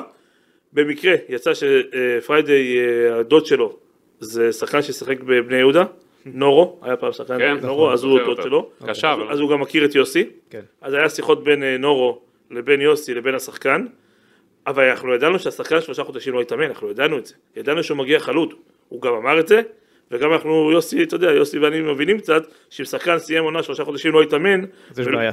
זה בעיה. ידענו את זה, אבל כמו שגידי אמר, אני הסתכלתי על השלבים הסופיים של הגביע, ואני אמרתי ליוסי, אם אנחנו נדע להביא אותו לחצי גמר ולגמר מוכן, עשינו את שלנו. אגב, לא יודע אם הרבה יודעים את זה, אבל uh, פריידיי, ששיחק באלקמאר, ראה איתו גם את דריק לוקאסן וגם את ואן אוברים, שמכבי תל אביב הביאה, וב-2017 מכבי רצו להביא את פריידיי. זה אני יודע מ- בזמנו. כן, היה לו הצעות מישראל עוד לפני, כן. גם השנה היה לו מכבי נתניה, זה אה, לא יסתדר על הפן הכלכלי. גם פה, שילמנו לו הרבה כסף. לא, שחקן שכבר היה בעלייה, ירד, ועכשיו אתה מנסה להרים אותו עוד פעם. אה, אני לא יודע אם הייתה לו ירידה בנורבגיה או לא היה, לא היה, כי פשוט נגמר לו עונה. פשוט לא הגיע לו. למקומות פחות... אה, כן, הוא יכל להגיע, נכון. שהוא יכל להגיע, ב- ובטח גם בכסף. בנתונים שיש לו ובעוצמות שיש לו, הוא יוכל להגיע למקומות אחרים, מסכים איתך. הגול שהוא עשה בגמר זה משהו... וגם בחצי גמר, אבל בכלל, אתה רואה אותו גם באימונים, מהרגע שהוא נכנס לכושר, ופה עוד פעם לזכותו של יוסי, יוסי כבר אחרי הפגרה של הנבחרות, יוסי אמר לי, תקשיב, שחקן אחר לגמרי, כי לפני זה יוסי פחות התחבר, כן. כי הוא לא התאמן, הוא, לא, הוא היה חלודה. ואחרי זה יוסי לבד, עוד לפני המשחקים, יוסי אמר לי, ברק, שחקן אחר לגמרי. אז איך נגיד בעונה הבאה, יש לך גם אה, ניקולסקו, ניקולסקו. אה, יש לך את פריידה, יש לך את שואה, יש לך את... אה, למרות ששועה ודנילו משחקים בעמדות אחרות, אבל אספריה. ופריידי. והלוואי שכולם יישארו, ואנחנו נמשיך את סוף העונה, אה, את מחצית העונה שעשינו ואת הסוף עם הגביע, ונביא עוד מספר שחקנים טובים, והלוואי שכולם יישארו, אבל אתה יודע, כמו שאתם רואים עכשיו במכבי חיפה, שיש הצלחות, יש גם עזיבות, אין מה לעשות. מי על הפרק? אני מבחינתי אף אחד לא על הפרק, שואה- שואה למשל, אה, שועה אם לא, הנה, בוא אני אקצר. אני אקצר לך, שועה אם לא יחתום על חוזה חדש בבית"ר ירושלים, שלפחות הוא ייתן לי עוד שנה או שנתיים, אז שועה, או שהוא לא ישחק בבית"ר ירושלים, או שהוא יתאמן בבית"ר ירושלים. או שהוא ילך למועדון אחר, או שהוא רק יתאמן בבית"ר ירושלים, כי אני לא אתן לו את הפריבילגיה אה, אה, ליהנות מה- מהפלטפורמה של בית"ר ירושלים, ולשנה הבאה הוא יגיד לי שלום ולהתראות. אז או שהוא יחתום לעוד עונה, או שאנחנו נעשה עסקה עליו השנה. היה- לא. היה והוא לא יחתום. כמה הוא שווה בעיניך? מה המחיר הריאלי שלו? בית"ר ירושלים קנו אותו במיליון וחצי יורו שהוא היה בתחתית. נכון. אז תגיד לי אתה כמה הוא שווה עכשיו. שווה יותר. יפה. אז מי שירצה אותו, צריך להביא שהוא צריך לשלם את זה. תגיד, לי, בזמנו בבני יהודה, אחרי שהצלחת מאוד, אז אה, הייתה עזיבה של אה, שואה, שואה, אשכנזי, חזיזה, סורו, ג'יבוטה. אה, אוהדי בית"ר אה, גם חוששים שיכול לקרות כזה אבל סיטואציה. אני בא ואומר, תראה, קודם כל, יש הבדל בין בני יהודה לבין בית"ר ירושלים. בית"ר ירושלים שחקנים רוצים להישאר, רוצים להיות. אני שומע גם מספר שחקנים שרוצים ללכת. אני שומע, סוכנים מדברים איתי. אבל בבני יהודה לא היה לי בכלל say פה. בבני יהודה אף אחד מהשחקנים האלה שאמרת, אף אחד לא רצה להישאר, כולם היו נעולים לעזיבה. אה, ואתה מה? אולי אני גם מבין את זה. כי באמת, כשבן אדם כבר פורץ, הוא רוצה עכשיו ליהנות מה money time מהכסף הגדול. עכשיו, בית"ר ירושלים, מה שבבני יהודה היה לי קשה לתת כסף גדול, בבית"ר ירושלים אני יכול עוד איכשהו לתת fight בכסף, לשחקן שאני רוצה. אבל גם יש גבול לכסף. מה ירדן אומר לך? דיברתי עם הסוכן של ירדן, דיברתי איתו, נפגשתי איתו השבוע. זה קצר. לצערי, כן. לצערי, הוא אומר שהוא רוצה לעזוב. אמרתי לו, בוא תביא אותו, בוא ננסה לשבת איתו ולהגיע איתו להבנה. הוא אומר שאנחנו, שזה לא יקרה. מה זה הכסף מאיחוד האמירויות? אה, אני לא, אין לו הצעה, אבל אמרתי, אוקיי, אוקיי, אז מה יש? יש הצעה? אין שום הצעה. אוקיי. אז מה אתה רוצה, ללכת בחינם? מה אתה רוצה, ללכת ב-400 אלף דולר? זה לא יקרה. תסגור עם שינו. אה, שינו יש לו את הכאבי ראש שלו. זה לא קצת אה, מאכזב אותך בפן האישי? שזה ה- שזה לא, כדורגל? לא, כדורגל לא מחזיר אותי כלום בפן האישי, כי כל אחד דואג וכל אחד רואה את זה מהזווית שלו, וזה בסדר. אבל מצד שני יש... דווקא אחרי שהרמתם את שועה, הוא כבר היה בתחתית. שחקן כדורגל דואג בסוף לאינטרס שלו. הקבוצה עם כל הצער שבדבר. פעם, בתקופה של אלי אוחנה, של אלי, היה את הסמל. אלי אוחנה חזר לבית"ר ירושלים, מאהבה לבית"ר ירושלים יכל לקבל כסף הרבה יותר גדול. היום אין את זה, היום יש אהבה אך ורק לכסף. וגם אם יש שחקן שטיפה יש לו את הנשמה, אז הסוכן לוחש לו באוזן, אה, לך, ל- לך לכסף. וזה בסדר, היום אמרתי את זה. פעם היו שחקנים גדולים, סוכנים בינוניים, היום יש שחקנים בינוניים, סוכנים גדולים. תגיד, אבל אה, לא רק שועה עשה שם איזה קטע, גם דנילו עם הציוץ בטוויטר עשה כן. משהו שהוא הרגיז לא... אתכם. מאוד מרגיז. לדנילו יש חוזה, כן. הוא מנסה לפתוח את החוזה, אני לא מוכן לפתוח לו את החוזה, אני אומר את זה פה חד משמעית, לא ייפתח לו החוזה. אם הוא רוצה עוד שידור קטן להרגשה טובה, אולי הוא יכול לקבל, לא יותר מזה. אם דנילו היה נותן עונה קטסטרופלית, והיה לו חוזה לשנה הבאה, הייתי צריך לכבד את החוזה, נכון? אה, היו לי שחקנים כאלה, אה, כן. קח את בבני יהודה מוחמד גדיר, ש- אה, היה אצלי שנתיים משחק אולי שמונה משחקים, אז מה, שחררתי אותו? לא, שילמתי לו, אין מה לעשות. שילמת אחרי מאבק לא קטן בין הצדדים. לא, לא נכון, למוחמד גדיר שילמתי הכל חוץ מהחודש האחרון שהוא לא הגיע לאימונים. כן. בגלל שהיה את ה... מה שקרה במדינה זה היה את ה... אה, נכון. אה, סוג אה, של הריב עם ה- עם הערבים, והוא פחד להגיע לאימונים הוא טען, אז רק על החודש הזה לא שילמתי, כל השאר שילמתי לו הכל. אה, אז אה, כמו ששחקן צריך, אנחנו מכבדים, אנחנו הבעלי קבוצות מכבדים את החוזים של השחקנים, שהחוזים לא טובים לנו, גם השחקן צריך לכבד את החוזה, שהוא כביכול הוא חושב שזה לא טוב לו. אין מה לעשות, כשחתמת, זה מה שקרה, זה מה שהיה, זה דו צדדי, זה לא חד צדדי. תבוא נגיד קבוצה כמו מכבי תל אביב, תגיד לך אני לא נותן לך שני מיליון על ירדן שועה, אבל בוא תיקח סכום מסוים ושני שחקנים, זה דבר שיכול לבוא מבחינתך? חד משמעית כן. אילון אלמוג כזה אז לא ניכנס- חוזז, לא ניכנס עכשיו לשמות של השחקנים, אבל חד משמעית כן. אוקיי. אם קבוצה בישראל תרצה את ירדן שועה, וירדן שועה ירצה ללכת לקבוצה הזאת בישראל, והוא יגיע איתם להבנות, אז אני לא ממהר להביא כסף לבית"ר ירושלים, אני גם רוצה בסוף למדוד קבוצה טובה, ואם אני יודע להביא שחקנים טובים לבית"ר ירושלים, אז כן, ברור, אוקיי. תגיד, אה, ברק, יוסי אבוקסיס חתום? כן. סגור, סגור? כי עוד לא חת- החתמתם אותו. אתמול סגרנו. אה, אתמול? מזל טוב, סוף סוף. הודעת כבר לפני חודשיים. נכון, כי אני ויוסי כבר ידענו בעיניים שאנחנו ממשיכים. ועוד פעם, הכסף ביני לבין יוסי זה לא הפקטור. לכמה זמן חתמת איתו? לשנה, שנה רק? כן. מה זה, שנה אחרי שנה אחרי שנה? תראה, אם טוב אז ממשיכים, כן, אם לא אם לא- לא, עוד פעם, אני לא רוצה עכשיו לבוא ולהקשות על בית"ר ירושלים, כי אם עכשיו ניתן ליוסי חוזה לשלוש שנים, ונגיד ששנה הבאה אנחנו נחליט שאנחנו נפרדים, אז מה עכשיו בית"ר ירושלים צריכה לקחת את האחריות שלה שנתיים? מאמן שטוב לו, הוא יישאר, שלמועדון טוב, ירצה אותו מאמן, לא צריך לה- להחתים מאמן, בטח לא אני ויוסי ברמה שלנו, מעבר לשם. מה מייחד את יוסי? אני אגיד לך מה היתרון ביוסי, יוסי מעבר לזה שהוא מאמן, הוא גם מנהל מועדון. ברגע שיוסי במועדון, הוא יודע לנהל את המועדון, לא שהוא חס וחלילה מנהל בפועל, הוא לא מחליף את כפיר אדרי, יש לנו מנכ"ל, לפי דעתי בין הטובים בארץ. אבל הוא יודע לתת שקט למועדון ברמה הכוללת מסביב. וזה מה שאני אוהב אצל יוסי, כיף לי איתו בגלל זה, כי מעבר לזה שהוא מאמן טוב, הוא אמיתי מול השחקנים, שזה גם משהו חשוב, ומי שטוב, מי שמתאמן טוב, הוא זה שמשחק, שזה משהו שלא קורה אצל כולם, אצל כל המאמנים בישראל. אז אה, יוסי גם נותן את השקט ואת ה-upgrade מסביב, שזה טוב למועדון. מבחינת, אה, מבחינת אה, סגל ושקט ליוסי שאתה יכול לתת לו, מה היעד שלך לגבי הקיץ הזה? כי יש לך מאירופה. תראה, אני מנסה, קונפרנס ליג זה להגדיל, מפעל שהוא יחסית מחייך לישראלים. אני מנסה להגדיל את תקציב, תקציב השחקנים סביב החמישה מיליון שקל. היינו שנה שעברה סביב ה-15, אני מקווה שהשנה אנחנו נגיע לסביב ה-20, ואני נעשה קבוצה טובה, נעשה קבוצה טובה. יש תאריך, אתה אומר, אני רוצה בתאריך הזה סגל שהוא סגור? אה, אני רוצה לבוא למפעל האירופאי, אני רוצה לצאת למחנה אימונים ברביעי לשביעי, כן. עם סגל של 80-85 אחוז, שאני יודע שזה השחקנים שלי. יש לי שחקנים גם על הפרק שאני רוצה, יש לי שחקן אחד ספציפי שאני מאוד רוצה להביא לבית"ר ירושלים. מי זה? אני רוצה להביא את ג'וסווה. אני עושה הכל בשביל להביא את ג'וסווה לבית"ר ירושלים. אני חושב שה-DNA שלו, האישיות שלו והחיבור שלו ליוסי יכול להיות משהו מאוד מאוד טוב. הוא לא סיכם לעוד עונה ב... לא, עוד עדיין לא סיכם, אנחנו אוקיי. בשיחות- אנחנו בשיחות איתו. אוקיי. הוא עוד לא נתן את האוקיי, הוא עדיין מתלבט, אם הוא רוצה לחזור לישראל או לא, אבל אה, יש הצעה לג'וסווה על השולחן. ברק, אה, יש לו הבלה... הבלה- חייב להגיד לך שלפני, בפודקאסט של מכבי תל אביב לפני איזה חודש, אמרתי פה לאורן קאדו שיושב לידי, אמרתי לו, אם מכבי רוצים לצאת מהקופסה, שיביאו את ג'וסווה.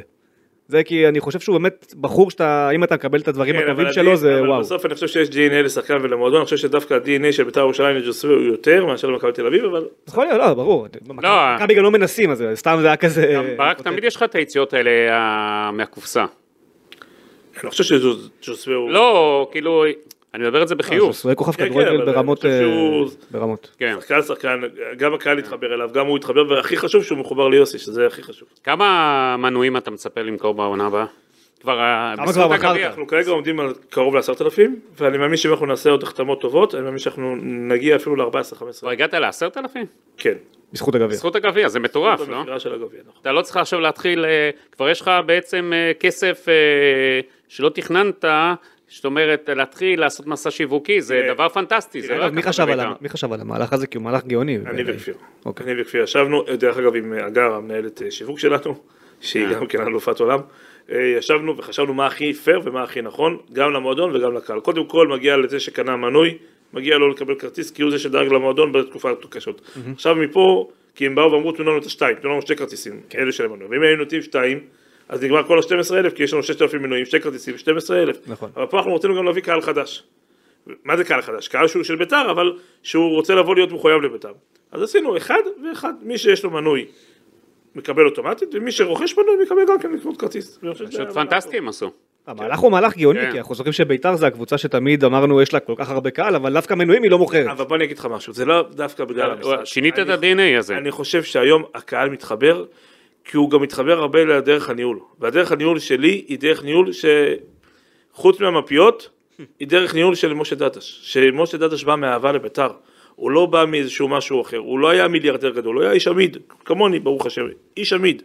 אבל הוא ידע תמיד להביא את האנשים הנכונים איתו, ולבוא ולפעול מאחורי הקלעים, לעשות את הדברים שאחרים לא עושים, ולהיות בית"רי, שזה הכי חשוב. תהיה בית"רי, הקהל ירצה. כן. תבוא, תהיה עכשיו איזה מישהו, אליטה כזאת גדולה, הקהל פחות מתחבר אליך, בסוף זה ירושלים, זה אנשים אחרים. האוהדי בית"ר הם אנשים אחרים, אה, אוהדי מכבי חיפה בוא נגיד, או מכבי תל אביב. ובגלל זה אני חושב שמתחברים למועדון היום, כי הניהול הוא ניהול בית"רי. וזה מה שאוהבים. מה זה ניהול בית"רי, אם אתה יכול להגדיר? אהבה למועדון. הם קודם כל הם מבינים שאני באתי, לקחתי את המועדון בעל כורחי מה שנקרא, מאהבה למועדון. מפה הם אוהבים את זה, הם, הם גם רואים כמה אני מנסה לעשות טוב לקבוצה, כמה אני מנסה לחזק, וגם בתקופות הקשות אתה ראית שהקהל לא בא אה, להנהלה על הראש, וגם נתן לשחקנים אורך רוח ארוך. נכון שפה ושם היו משחקים שהם התעצבנו וזה בסדר, זה אוהדים, גם אני במשחקים מסוימים התעצבנתי בתור אוהד. אבל בסוף הם נתנו את השקט, ובית"ר ירושלים קצת שקט ומקהל זה משהו שהוא לא היה קל עד היום, ואני שמח שהקהל הולך איתי ותומך בי ובשחקנים ובמועדון. יש לך שיחות איתם עם ראשי לה פמיליה? בוא תכניס אותנו. אה, לא, לא יותר מדי, לא יותר מדי. היה שיחה אחת בתחילת עונה, היה שיחה אחת אה, לגמר גביע, הם היו צריכים איזושהי עזרה אה, לאביזרי עידוד, לא יותר מדי, אבל גם אם יש זה מול כפיר, זה פחות מעליק. כמה עשרת אלפים מנויים לך אה, שווים לכם בכסף, הכנסה? עשרה מיליון שקל בערך, אבל בסוף בוא תבין. גם בית"ר ירושלים בעבר שלא היו מינויים, בסוף ההכנסות, ההכנסות מכרטיסים ומינויים מגיעים ל-X כלשהו. אם אנחנו נדע לה- לה- לעבור את ה-X הזה, זה יהיה הצלחה. כן. לא אם זה רק במינויים, אם זה במינויים ואחרי זה ירדו לנו כרטיסים, אז לא עשינו בזה יותר מדי. אם אנחנו נדע להביא את המינויים, ועל זה עוד כמות כרטיסים גדולה, ונגדיל את, ה- את ה... הכנסות ממנויים וכרטיסים למעל 20 מיליון, זה יהיה הצלחה. כי היום הרף הוא היה 20 מיליון. אם אנחנו נצליח לעבור את זה, אתם יכולים. לעבור את זה. נכון, יכולים, אם תהיה קבוצה טובה ובית"ר ואנחנו נרוץ, אז אנחנו נעבור את זה. המנוי כולל גם אירופה? לא, לא, לא כולל. לא. אז אתם יכולים עוד אה, לעשות הכנסה גדולה מאוד רז. צריך גם להצליח באירופה. כן. נכון? תגיד, אה, מה קורה עם ספונסרים? אה, ספונסר ראשי יש לנו, לעונה הבאה גם גשם, שאיתנו כבר מספר שנים, ועכשיו אנחנו פועלים על להביא עוד ספונסרים, הבאנו עוד ספונסר אחד, ואנחנו פועלים להביא עוד ספונסרים. אתה מפעיל את הקשרים שלך. אני דווקא, האמת היא, פחות מעדיף להביא כן. קשרים אישיים, דווקא אני מעדיף להביא אנשים באמת משהו שרוצים- חדש. כן, שרוצים לבוא אה, ולהשקיע בבית"ר ירושלים. יש פניות, אנחנו יושבים איתם בזמן הזה. בוא, אנחנו נעבור רגע למחלקת נוער. לצד ההצלחה בקבוצה הבוגרת, מחלקת נוער זה כישלון גדול. קבוצת הנוער ירדה ליגה, קבוצת הנערים אה, גם כשלה. נכון. זה לא יכול להיות מועדון כמו בית"ר ירושלים, מה שקורה במחלקת נוער שלכם. זה פשוט אה, מחלקת נוער ממוטטת כיום. תראה, אני- אני קיבלתי מועדון גוסס, אני לא מתבייש להגיד את זה, עכשיו לא שחס וחלילה אני בא להגיד דברים נגד אה, מושיקו או משהו, מושיקו כבר לא היה במועדון בחודשים האחרונים, אנשים שם עשו מה שהם רוצים, חלק מהאנשים לא פעלו בתום לב, אני יכול להגיד לכם, מה זאת אומרת לא בתום לב? לא בתום לב, דאגו לאנשים בשביל שיהיה להם משכורת, כל מיני דברים כאלה, לא רוצה להרחיב במילים, לא רוצה לפגוע מה, באנשים. עשו חוזים? אה, חס וחלילה לא, לא, גם לא אלי אוחנה משהו, אלי אוחנה היה הכי נקי והכי טוב שאפשר, הוא בא באמת נקי, הוא לא דאג לאף אחד שם, שהוא ידע שהוא לא ממשיך, הוא לא נתן לאף אחד, אבל היו שם אנשים אחרים, מה, שהחתימו עוד אנשים בחוזים ל... כן, שאני כבר הייתי מחויב להם ולא יכולתי לעשות יותר מדי שינויים, וכמובן בפן הכלכלי לא יכולתי לפטר ולהביא עוד פעם אנשים חדשים ולשלם פעמיים, כי ההוצאות שם לא היה להם סוף, אז אנחנו המשכנו עם מה שהיה, ומה שהיה זה אה, היה מחלה גדולה, אנחנו החלטנו קודם כל להבריא את, המועדון, את הקבוצה הבוגרת, אז גם אני וגם כפיר שמנו את כל המשאבים שלנו ואת כל הזמן שלנו בקבוצה הבוגרת, פחות התייחסנו למחלקת נוער. אבל מה שאתה אומר על האנשים שעשו דברים לא, לא בתום לב זה גם, גם קשור לנוער, בין, בין, בין לנוער. השורות, אוקיי, אני בעיקר מדבר בנוער. בעיקר לנוער, בבוגרים מה שנעשה, נעשה. אז אני אני יודע למי הוא מתכוון, ואנחנו נכבד אנשים, אז לא, אנחנו לא, ננקוב זה לא. זה לא משנה כן. עכשיו, אני לא אכנס לשמות כן. ואני גם לא אכנס לאנשים, אבל אה, הדברים נעשו לא, לא, לא בצורה אה, אמיתית, ואנחנו ש- אנחנו שלמנו את המחיר של זה. אנחנו ידענו שהמחלקת נוער היא במצב לא טוב, ידענו את זה, לא ידעתי עד כמה המצב גרוע. אה, מה שניסיתי לעשות במהלך התקופה האחרונה זה היה להביא את אה, בוקסה לבית"ר ירושלים, אני יכול להגיד לכם שסיכמתי איתו, היה לנו סיכום, ישבתי אני והוא וכפיר אדרי שלוש פעמים, סיכמנו הכל, לא בפן הכלכלי, איתו זה דווקא היה קל, הוא בא עם דרישות שהוא רוצה דברים בשביל להצליח. הסכמתי לתת לו אותם, שזה משאבים של כמה מיליונים בשנה, הסכמתי לתת לו אותם, כי באמת אני אה, האמנתי שבוקסה יכול להצעיד את בית"ר ירושלים קדימה במחלקת נוער. ומה קרה? הוא החליט שהוא לא רוצה. הוא החליט בסוף שהוא לא רוצה לקחת מועדון, שהוא מעדיף להיות, לעשות משהו פרטי, או לא, בכלל לא להיות בכדורגל בתקופה הקרובה, זה לפחות מה שהוא אמר לי. בוקסה, צר לי. בוקסה רז, הוא לא אוהב לצאת מאזור גוש דן אומרים. אז אה, אתה יודע קצת, גם הוא ישב עם בני יהודה הרי הוא ישב. אה, כן, כן, הוא לא הסתיר את זה, הוא ישב עם יש עוד אנשים. טובים בישראל שהם יודעים אה, מחלקות נוער. מי אז זה יהיה, מי... אז עכשיו אנחנו מחפשים את, הבן אדם הנכון להביא, אני לא רוצה סתם להביא עוד מישהו בשביל להגיד שהבאנו שזה לא יהיה הצלחה, אנחנו רוצים קודם כל שהקבוצות נוער יחזרו לליגת העל כמובן, זה יש לכם שנתון שעכשיו צריכים לעשות את זה, כי אם לא תעשו את זה בעונה, שנתונים מתחת, אתם כמה שנים לא תעלו. נכון, ובמיוחד. עם הרפורמה כן. שההתאחדות רוצה לעשות, שבכלל אין עולה, שזה בכלל משהו שנראה לי קצת הזוי, אבל אה, על זה אנחנו נדבר בהתאחדות לכדורגל, אנחנו אמרנו את הדעה שלנו, אה, ומפה אה, המחלקת נוער היא משהו מאוד חשוב לבית"ר ירושלים, ואני השנה לוקח את זה כפרויקט, אין מה לעשות. אם אנחנו לא נתעסק בזה, הדברים לא ישתנו. והשנה אני וכפיר לוקחים את זה פרויקט עם, עם מישהו שאנחנו נביא איתנו, שילך לנהל את זה. מה מבחינתך העמדה, אנחנו רואים עכשיו מלא מתאזרחים בכדורגל הישראלי, שמתחיל עם מכבי חיפה, מכבי תל אביב, יש דיבורים על שבע. אה, שבעה זרים. אז זהו. לא, לא יהיה שבעה זרים. אז הדיבור הוא משהו שדווקא אני יצרתי, אה, מי שיצר אותו זה היה אה, בני ריינה במינהלת ואני תמכתי ומפה אני חושב שאנחנו הולכים למהלך, אה, צריכים ללכת למהלך שכן שבעה זרים וכן שישה משחקים ואני גם אגיד לך למה. לא יכול להיות שרוצים לשמור על השחקן הישראלי, שהשחקן הישראלי לא באמת מעניין אותו ישראל. כי מה הוא רוצה? הוא רוצה את הפלטפורמה של ישראל, לתת כמה משחקים טובים או עונה טובה, ובגיל 18, 19, 20, 21 גג, לצאת לאירופה. ואז מה קורה? הכדורגל בישראל הולך אחורה, כי אם השחקנים הטובים יוצאים מהר מאוד לאירופה, ובוא, לא כולם יוצאים לליגות הגדולות. ברור שמנור סלומון וליאל עבדה ושחקנים כאלה, ואוסקר גלוך, זה בסדר, אבל שחקנים שיוצאים למועדונים בקפריסין, או בבלגיה, או בזה, זה, עם זה יש לי בעיה. כי עכשיו גם אם אתה מרוויח עוד 100-200 אלף יורו, עדיף לך להישאר בישראל עוד שנה, שנתיים, לתת עוד עונה, שנתיים טובות, ואז לצאת למועדונים באמת האיכותיים. אבל היום, כמו שאמרתי, הסוכנים מנהלים את זה, זה לא שחקנים מנהלים, ואני לא בא אליהם בטענות, אבל אני מסתכל על הזווית שלנו כבעלי קבוצות, אנחנו צריכים, וקהל בישראל, אנחנו צריכים ליגה יותר חזקה, והליגה היותר חזקה תהיה עם זרים, כי תיקח את כל הליגות החזקות באירופה, בסוף זה זרים. עכשיו יבואו ויגידו, הזרים האיכותיים לא מגיעים לישראל. קודם כל זה לא נכון, כי אתה רואה שהקבוצות הגדולות, בסוף השוברי שוויון שלהם זה הזרים. מכבי חיפה השנה עשו את מה שהם עשו דרך הזרים. נכון שרומר אצילי ועוד אה, מספר, וחזיזה ועוד שחקנים עשו שם עונה גדולה, אבל אם לא היה להם את הזרים האיכותיים, אני חושב שגם אצילי וגם אה, חזיזה וגם כל הישראלים האחרים לא היו כאלה טובים. הזרים הטובים עושים גם את הישראלים יותר טובים. ואני חושב שאנחנו צריכים להגדיל את המספר הזרים, ששישה שחקנים ישחקו על המגרש, ואם הישראלי יהיה טוב הוא ישחק, ואם הישראלי לא יהיה טוב, שלא ישחק. יש לך תמיכה במהלך הזה? אמרת רק בני ריינה. מהבעלי קבוצות יש תמיכה כוללת, אבל אנחנו לא רוצים לעשות את זה על אה, הראש של אה, ארגון השחקנים, אנחנו רוצים לעשות את זה בשיתוף ארגון השחקנים, אנחנו קבענו פגישה לזמן הקרוב לשבת איתם, להסביר להם את הצד שלנו, ושהם יתמכו בזה, ואם לא, אז אנחנו נעשה את זה על הראש שלהם. אבל אנחנו לא רוצים לעשות את זה על הראש, אנחנו רוצים לעשות את זה איתם בשיתוף פעולה. אני יכול להגיד לך, הם צריכים תמיכה של ההתאחדות לכדורגל, ההתאחדות לכדורגל לא תתמוך במהלך הזה. לא בטוח. אני אומר לך שכן, אני לא סתם אומר לך, הפלאפון שלי פה מכיל אה, כמה דברים. אה, מדברים על זה שצריכים לקבוע מספר של מתאזרחים ביחד עם זרים. כאילו, לא שיהיה, אתה- מה אתה רוצה, רגע, מה אתה רוצה, שיהיה שבעה זרים ועוד אה, מתאזרחים בלי גבול? מתאזרחים זה מתאזרחים, זה יהודים לכל דבר. לא, בכדורסל, בכדורסל, שזה היה, מכבי תל אביב, עצרו את זה, עשו הגבלה של כמות מתאזרחים. תראה. כי לפי מה שאתה אומר אז... לא, אתה אתה יכול להגיע פה למצב שאם עכשיו יהיה כן. שבעה זרים, אוקיי, ושישה על המגרש, קבוצה כן. כמו מכבי חיפה, עונה הבאה, לא יהיה לה אפילו ישראלי אחד בהרכב. ותגיד לי, קבוצה כמו מצ'סטר סיטי, יש לה אנגלי אחד בהרכב? לא. אז מה? אבל אני חושב שה- לא, לא, לא, לא, ברק, ברק, הוא ברק. אם אנחנו. רוצים להגיע באמת למקומות אחרים בכדורגל, צריך לצאת מהקופסה, ולא עכשיו לדאוג לאיזה שחקן כזה או אחר שהוא מתאים ברמה של ליגה לאומית, אבל הוא משחק בליגת העל, כי אין רמה בליגת העל. המדינה גם לא תגדיל את הסכומי כסף בכדורגל אם אה, פה יהפוך להיות פה הכל אבל עוד זרים. פעם, הטובים משחקים והפחות טובים, אולי צריך לפתוח עוד ליגה, שישחקו בליגה, בליגה השנייה מה שנקרא. וזה בסדר, הם ישתפרו ויגיעו לליגת העל, אני חושב שהליגת העל צריכה להיות, תראה, בפן הכלכלי, השחקנים דורשים סכומים גבוהים. אבל על המגרש, לא כולם נותנים את התפוקה.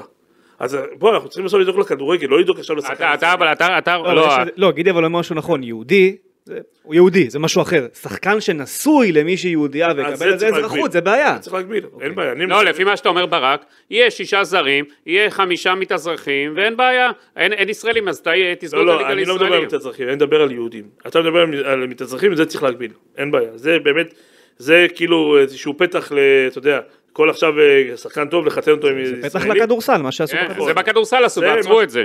אבל אני מדבר איתך על שחקנים יהודים, כמו ג'וש כהן, כמו שחקן ש- המגן שלנו, אוקיי, זה שחקנים. משהו אחר, משהו יהודים, כן. זה חוק של מדינה, זה חוק נכון, השבות, אתה לא יכול נכון. לשחק עם זה יותר מדי. נכון. אבל המתאזרחים זה משהו אחר, עכשיו כל אחד שיתחתן למישהי שהיא כן. יהודייה, זה פתח ל... אתם ראיתם כרטיס. במכבי חיפה הגיעו ליגת האלופות דרך הזרים. אם אנחנו רוצים שהכדורגל באמת יהיה, בטופ שאנחנו יכולים להגיע אליו, עוד פעם, אנחנו לא נגיע ל top של ה top של ה top, אבל בוא נגיד לדרג 3-4, אנחנו צריכים זרים חזקים, אין מה לעשות. וגם קבוצה כמו, אתה יודע מה, לא בית"ר ירושלים, קבוצה כמו, אה, קח מועדון, לא יודע, לא רוצה, מועדון כמו אשדוד, איך הוא יכול להצליח? רק כשהוא פוגע בזרים. אז למה לא לתת לו להתחרות? אבל יגידו לך עכשיו, אתה יודע, שגם אתה בעצמך הבאת עונה זרים שלא שיחקו, אז זה לא כזה ערובה דווקא לא, להצלחה. אני דווקא לא. הבלם שלך, אה, הוא לא שהוא לא שיחק, הוא פשוט לא חזר לארץ. אוקיי. הוא לא היה לו דרכון והוא לא חזר לארץ. אנחנו מבחינה, מקצועית אנחנו מאוד... עד- היום אתם מחכים לו. כן, הוא לא חזר לארץ, זה לא שאנחנו שחררנו אותו. לא סיפר. לכם סיפורים, הדרכון והדרכון והדרכון שלי. בסדר. תגיד, אה, אז מה, אתה אתה חושב שיעלו מספר הזרים פה? אני מקווה כבר בעונה הקרובה. אני מקווה. זה לא יקרה כל כך מהר. אמרתי שזה, לא אמרתי שאני, שזה יקרה כל כך, אמרתי שאני מקווה. אנחנו צריכים לעשות את זה בשיח נכון, ואם יהיה שיח נכון, אולי זה יקרה. תגיד, אתה לא מפחד שמהלך כזה ייתן לקבוצות עם הכסף לפתוח פער אפילו יותר גדול? גם אם כן, אין מה לעשות. אני, אני מסתכל לטובת הכדורגל. ואם אנחנו רוצים שהכדורגל בישראל יהיה טוב, ושהליגה, עכשיו בוא תבין משהו. ברגע שהשחקנים הישראלים משחקים עם שחקנים איכותיים יותר, לידם, אם הם זרים, הם גם נהיים יותר טובים. אני רואה את זה בשחקנים ששיחקו אצלי, ואני רואה איך הם משתדרגו, קח את חזיזה. חזיזה בבני יהודה היה שחקן טוב. היום הוא שחקן מצוין. עכשיו, למה הוא שחקן מצוין? כי מה, הדריבל שלו השתפר? לא, הדריבל שלו אותו דבר. הוא משחק ליד שחקנים יותר טובים, מוציא ממנו יותר טוב. ואז השחקן הזה גם, הוא יותר טוב בנבחרת. ואז זה גם טוב לנבחרת, זה טוב לכולם. אז נכון שזה יכול לפגוע במעמד השחקן הבינוני מינוס. ועם זה, אני אומר לך את האמת, אין לי בעיה. כי אם השחקן הבינוני מינוס לא מספיק טוב, אז שלא ישחק. לא צריך להתחבות בגלל שהוא ישראלי עכשיו, הוא צריך לשחק. אם הוא טוב, שישחק, ואם הוא לא טוב, שלא ישחק. אוקיי. תגיד ברק, בוא רגע אני אקח אותך למהלך העונה הזאתי, חודש ינואר, עברת טלטלה לא פשוטה, עם כל המקרה הזה שעברת שוד, אה, זה מוצא אותך בוקר אחד, שינה לך את כל החיים שלך. לילה אחד. לילה אחד. לפנות בוקר, באחד בלילה, שלוש. שלוש אה, לפנות בוקר, כן. אנחנו קמים בשש בבוקר, שבע בבוקר, מקבלים את הפרטים, מה עבר, עובר עליך?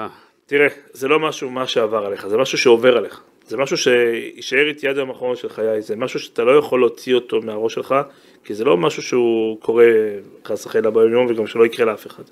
זה משהו שהוא קורה, לצערי, קרה לאנשים בעבר, גם יקרה לאנשים בעתיד, כי יש אנשים רעים בעולם הזה שמחפשים לעשות רע. אה, אין פה באמת מילים, אתה לא יכול באמת להסביר, זה רק משהו אני מהפנימי שלי יכול לדעת מה עברתי ומה אני עובר היום גם עדיין. יש לך עוד ציוטים? זה לא עניין של סיוטים, אבל כן, יש לך פלשבקים. יש לך לפעמים פלשבקים אה, של הסיטואציה. אני מבין שאתה לא ישן בלילה. לא, לישון, אני ישן בלילה. חזרת לישון, כי אני יודע שהיה... אני לא ישן בלילה בלי קשר. כן, כל אני יודע, הלילה. כן. אני איש של אה, כן. שער בלילות. כן. אבל אה, זה לא ש... אין בי פחד, אני לא מפחד. אבל אתה יודע, יש לך... עברת משהו עם עצמך. המשפחה שלך עברה משהו. בוא, הילדים שלי, הבנות שלי הן בנות אה, לא קטנות, הן גדולות. הן אה, יודעות מה קרה. הן מבינות מה קרה. זה לא פשוט, זה לא קל, זה זה להסביר להם. זה גם אין לך הרבה מה להגיד, כי אתה בעצמך אין לך תשובות לזה. להסביר שיש אנשים רעים בעולם, שמחפשים לעשות כסף בצורה קלה, וזה עצוב, ואני מקווה מאוד שדווקא במקרה הספציפי הזה המשטרה והפרקליטות יעשו את הדבר שהם צריכים לעשות, כי זה תיק שהוא תיק ראוותני, שהוא תיק שיכול להיות לשנות סדרי עולם בישראל, סדר, סדרי מדינה. כי אם הענישה פה תהיה חמורה ויקבלו הרבה הרבה שנים, אז אנשים יחשבו פעמיים לעשות את זה עוד פעם. אבל אם עוד פעם יקבלו שנה, שנתיים, שלוש, אז יגידו וואלה שווה, היה שווה, אה, היינו יכולים לקחת לא- לאותו אה, קורבן כמה מיליונים, זה מה שהם חשבו, אז עזוב שזה לא היה קורה, אבל זה מה שהם חשבו, ווואלה, היה שווה את הניסיון. אז פה אני חושב שהפרקליטות, ואני יודע שהפרקליטות נוקשה במקרה, כי הם גם מדברים איתי, אני חושב שפה הפרקליטות צריכה לעשות ענישה ברמה הכי חמורה שאפשר, שלהבא, שהמקרים כאלה יקרו פחות, יקרו בטוח, אבל יקרו פחות. כמה זמן לקח לך עד שהצלחת אה, להגיע הביתה בלילה ו... ולהיכנס ככה בשקט? בלי להסתכל ימינה שמאלה, בלי, בלי איזשהו חשש, כמה זמן זה לקח? חודש לפחות. חודש ראשון לפחות. ועוד פעם, לא מפחד, אני לא מפחד שזה יקרה. לא קשור לפחד, משהו זה מודע מצוקה, שלך. זה משהו נפשי, ברור. כן, זה משהו בתת מודע שלך, שאתה אתה לא טראומה. להשתחרר ממנו. כן, זה טראומה. זה טראומה גם לכל החיים, עוד פעם, אני אומר, לא, זה לא טראומה שתעבור, זה לכל החיים. תגיד, תגיד, ואתה ראית את המוות? ביום הזה. שאל, שאלו אותי את זה, אה, להגיד לך אם ראיתי את המוות, לא יודע אם היה מוות מול העיניים, אבל באיזושהי סיטואציה, היה שם איזו סיטואציה קצרה, ש... תראה עוד פעם, זה לא היה שוד עכשיו רגיל, שהם באים לקחת לי את האביזרים, והם באים לקחת לי נגיד איזשהו סכום כסף שהם רצו. הם באו לעשות משהו שכאילו, ש... שיישאר טראומטי. ובגלל זה עכשיו אני גם חושב שהענישה מגיעה להם, ענישה חמורה. תגיד, אה, מאז אתה גם נסעת הרבה לאיחוד האמירויות, היית שם שוהה כדי ל- להתעוור מישראל. אה, זה, אתה אומר, זה גם טראומה שתלווה אותך כל החיים. אה, אתה נעזר באנשי מקצוע? כן. לא, לא נעזרתי באנשי מקצוע, כי לא כי אני, כי אני פשוט מכיר את עצמי, ואני, אם אני, רק אם אני עם עצמי אעשה את השיחות העצמיות שלי, אני, זה משהו שאני אוכל לעבוד איתו, אני לא חושב שאיש מקצוע יכול לעזור לי במשהו שבסוף זה אני והפנימי שלי. כן, טסתי לחו"ל לתקופות אה, מסוימות, להתעתק קצת ולהיות במקום קצת יותר רגוע, כי גם פה, אתה יודע, אתה יוצא החוצה ואנשים מדברים איתך ומשגעים אותך, וגם אם אתה רוצה להתנתק, אתה לא יכול באמת. אז עשיתי את זה בשביל הנפש שלי, אה, אבל בסוף ברור שהמדינה היא מדינת ישראל ואני לא מחליף אותה. ואני מקווה שבאמת המקרים האלה לא, זה לא, זה, במדינה מתוקנת כמו ישראל, דברים כאלה לא צריכים לקרות. אבל רק דרך ענישה חמורה. אם לא תהיה ענישה חמורה, דברים, הדברים האלה ימשיכו לקרות. תגיד, ואני רואה, חזרת מיד ללבוש את האביזרים שלך, אה, זאת אומרת, היה איזה מחשבה, רגע, אולי אני אפסיק ללכת עם השרשרת, עם העגיל, לא, ממש לא. עם השעון. לא, ממש לא, אני לא חושב שבן אדם שיש לו שרשרת, הגיל או שעון, הוא צריך להיות אה, קורבן לשוד. מותר לי ללכת עם הגיל, עם שעון, עם כל דבר, ואני לא צריך להיות קורבן לשוד. אני עוד פעם, גם זה לא שעכשיו האביזרים האלה שווים אה, עשרות מיליונים, ממש ממש ממש לא. אז עשו. ששווה מיליונים, אתה זוכר? עשו. לא, מה שהם חשבו, אה, היה לי שעון בבעלות שלי שהיה, שאותם אה, שודדים אה, רצו את השעון הספציפי הזה. ואני כבר, שראיתי שכבר יש את השודים האלה במדינת ישראל לצערי, אז אני אה, יצא, אה, מכרתי את השעון הזה. כאילו יצאתי ממנו, לא רציתי אותו. אוקיי. וזה היה הדבר, הערך, הערך היחידי שלי שבאמת היה שווה כאילו, כביכול, שזה בעצם מה שהם חיפשו ואולי בגלל זה מה שהם ולכן. זה הפך להיות אלים כל ה... נכון, אוקיי. שהם חשבו שאני מסתיר אותו. כן. כי חשש, חששת כאילו לפני כן שיכול לקרות לך כזה דבר שהחלטת למכור? לא, חששתי שיכול להיות אולי איזשהו משהו בסיטואציה בחניון שיבוא לי איזה מישהו כמו שעשו לאחרים. כן. לא חשבתי לרגע שיבואו לי לפתח הבית ויעשו את מה שעשו, זה לא חשבתי. תגיד, שינית משהו בהרגליך, בחיים, ביום יום? אה, לא יותר מדי, אבל אני קצת, עוד פעם, לא עניין שיותר זהיר, אני כאילו... היום אני חי גם במלון, אז זה קצת שונה, בסדר, הכל בסדר. אוקיי. תגיד, אה, אתה אוהב אה, את החולצות המיוחדות שלך, אתה תלבוש את ה... היום באת כמו תלמיד, אה. ילד טוב בירושלים, תלמיד... אה, התחלת ללכת לאחרונה עם הג'קטים בלי החולצה, אתה תמיד מעורר כאילו סוג אופנה מיוחדת, מה, בוא תכניס אותנו קצת להחלטות. עשו לו ברוקדים כוכבים, אה, סליחה, באח הגדול נכנס אחד עם ז'קט בלי חולצה. אמרתי בואנה זה לקח השראה- לקח השראה מברק. כן, הוא, יש לו, מביא. תראה, אני באופנה קצת שונה מאחרים, אני יודע את זה, אני לא עכשיו האיש העסקים האולטימטיבי עם החליפות הרגילות והעניבות, זה לא אני. אני ברק, לטוב ולרע אני ברק. ככה אני, מי שמכיר את זה ומי שאוהב את זה סבבה, ומי שלא מתחבר לזה זה גם בסדר, אני לא אחראי, אני לא אומר לאנשים אחרים מה ללבוש, ולא חושב שאנשים צריכים להגיד לי מה ללבוש, זה מה שאני אוהב, זה הסטייל שלי, ועם זה אני חי. מאיפה פה שאלת הבאת? המשך לרגע, כן. אמרת בר- אמרת עכשיו אני זה ברק, וזה פתאום הזכיר לי שלא שאלתי, דיברת על הקטע של המחלקת נוער וזה. מישהו כמו ברק יצחקי, לא מעניין אותך להחזיר אותו? אדם שמאוד מזוהה עם בית"ר, הקהל מאוד אוהב אותו, עשה את התפקיד. לא חשבתי על זה, אני אגיד לך את האמת, אני חושב שברק יצחקי עבר איזשהו משהו במכבי תל אביב, שאני חושב שהוא צריך קצת זמן לעצמו בשביל לעכל את כל מה שקרה שם, ואני לא חושב שזה יהיה נכון להביא, אה, שברק יצחקי עכשיו ייקח עם מחויבות והתחייבות שהיא כזאת גדולה בבית"ר ירושלים, שהמועדון הזה באמת צריך משהו מהיסוד שלו. אני חושב, עוד פעם, לא דיברתי עם ברק על זה, אני חושב שברק בשביל עצמו צריך קצת שקט, צריך אה, לחזור אולי שנה הבאה עם אה, drive חדש. היה- היה- אתה מכיר אותו טוב, אתם בקשר טוב. אתה וברק, היה לך שיחות על משהו עבר במכבי? לא, לא, אני וברק, אה, יש לנו קשר, אבל אנחנו פחות בקטע של כדורגל, דווקא בכדורגל אנחנו פחות אה, דיברנו. הבנתי. איך השילוב אה, עסקים וכדורגל? אתה כל המסעדות שלך וכל ה... תראה, אתה מחליט לאן לקחת את זה. אם אני הייתי מחליט עכשיו שדרך הפלטפורמה של הכדורגל לשווק את המסעדות שלי, אז אולי הייתי יכול לעשות את זה, אבל אני החלטתי שאני לא עושה את זה, לא מערבב את הכדורגל לעסקים הפרטיים שלי, מסיבות אישיות שלי, והכדורגל הוא כדורגל, וגם כשיש הצלחה בכדורגל אז העסקים שלי לא גדלים במחזורים, וגם כשהיה לי כישלונות במקום אחר, אז העסקים שלי לא קטנו. כדי לשמור הוא על. העסקים שלך לא ערבבת. נכון, נכון. למדת ניסיון מניסיון. לא ש... אני מהרגע הראשון עשיתי את זה, כן. אבל אני ראיתי אחרים שעושים את זה, וראיתי שזה יכול לפגוע להם בעסקים. הבנתי. אה, החברה שלך, אגב, פעם היה לך מחשבה לצאת להנפקה לבורסה, או לעשות משהו, הנפקה פרטית, איפה זה עומד היום? כרגע אני טוב לי כמו שאני, יכול להיות שבעתיד אולי נעשה איזשהו חיבור עם איזה גוף כזה או אחר, אבל כרגע טוב לי. אגב, המצב הכלכלי, אתה מרגיש אותו כבר שפחות אה, אנשים ב- אוכלים? יש אה, קצת האטה, כן, אי אפשר להגיד שלא, יש האטה, אבל בוא נגיד שג'פניקה ברוך השם היא במקום. כמה מדאיג אותך המצב שבמדינה היום קורה? כל הכלכלי, או, מה? שקרה פה בחודשים אה, האחרונים, אמנם לא בחודש חודשיים, אבל לפני זה היה פה כאוס גדול.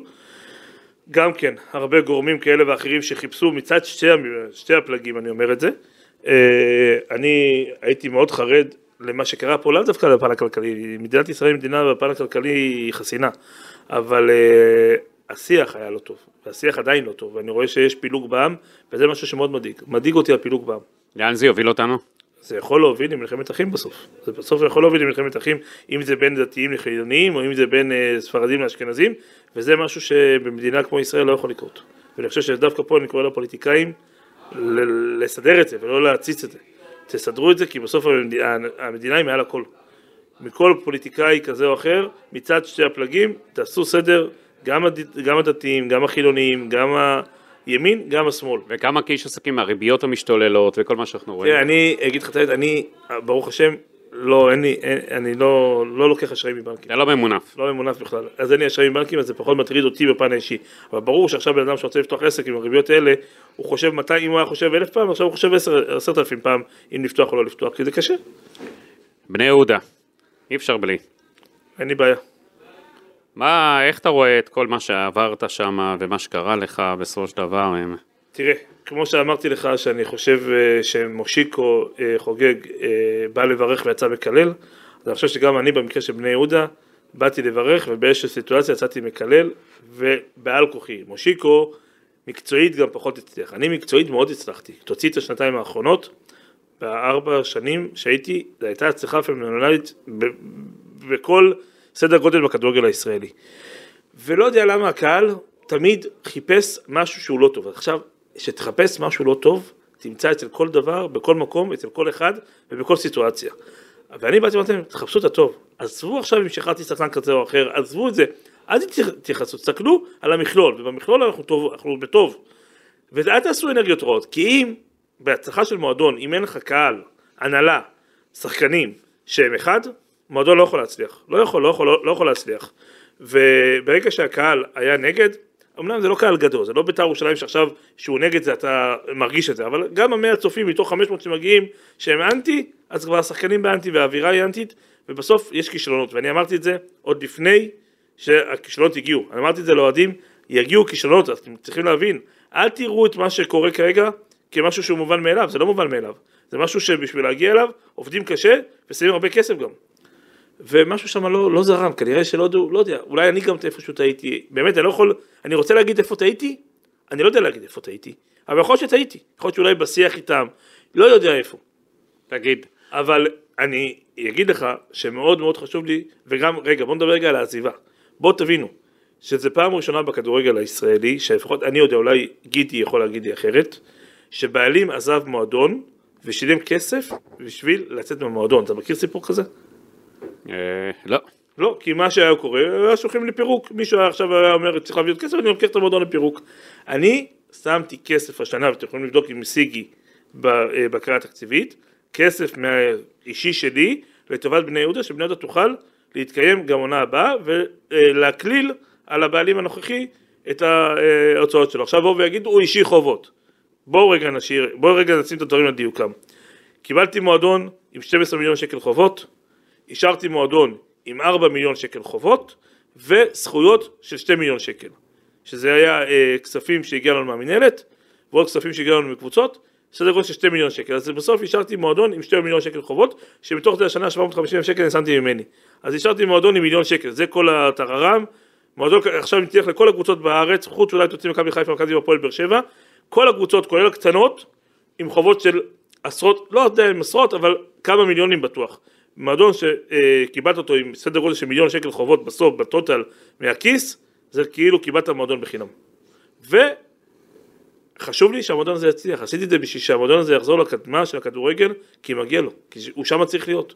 בני יהודה נכון, הם לא מהאריות, אנחנו לא היינו מהאריות, וגם הם לא יהיו מהאריות כנראה, כי בסוף הכסף קובע, והכמות אוהדים קובעת, אבל בני יהודה היא מועדון לגיטימי וטוב וחשוב בליגת העל. אלירן עטר טען בזמנו נגדך שריסקת את המועדון.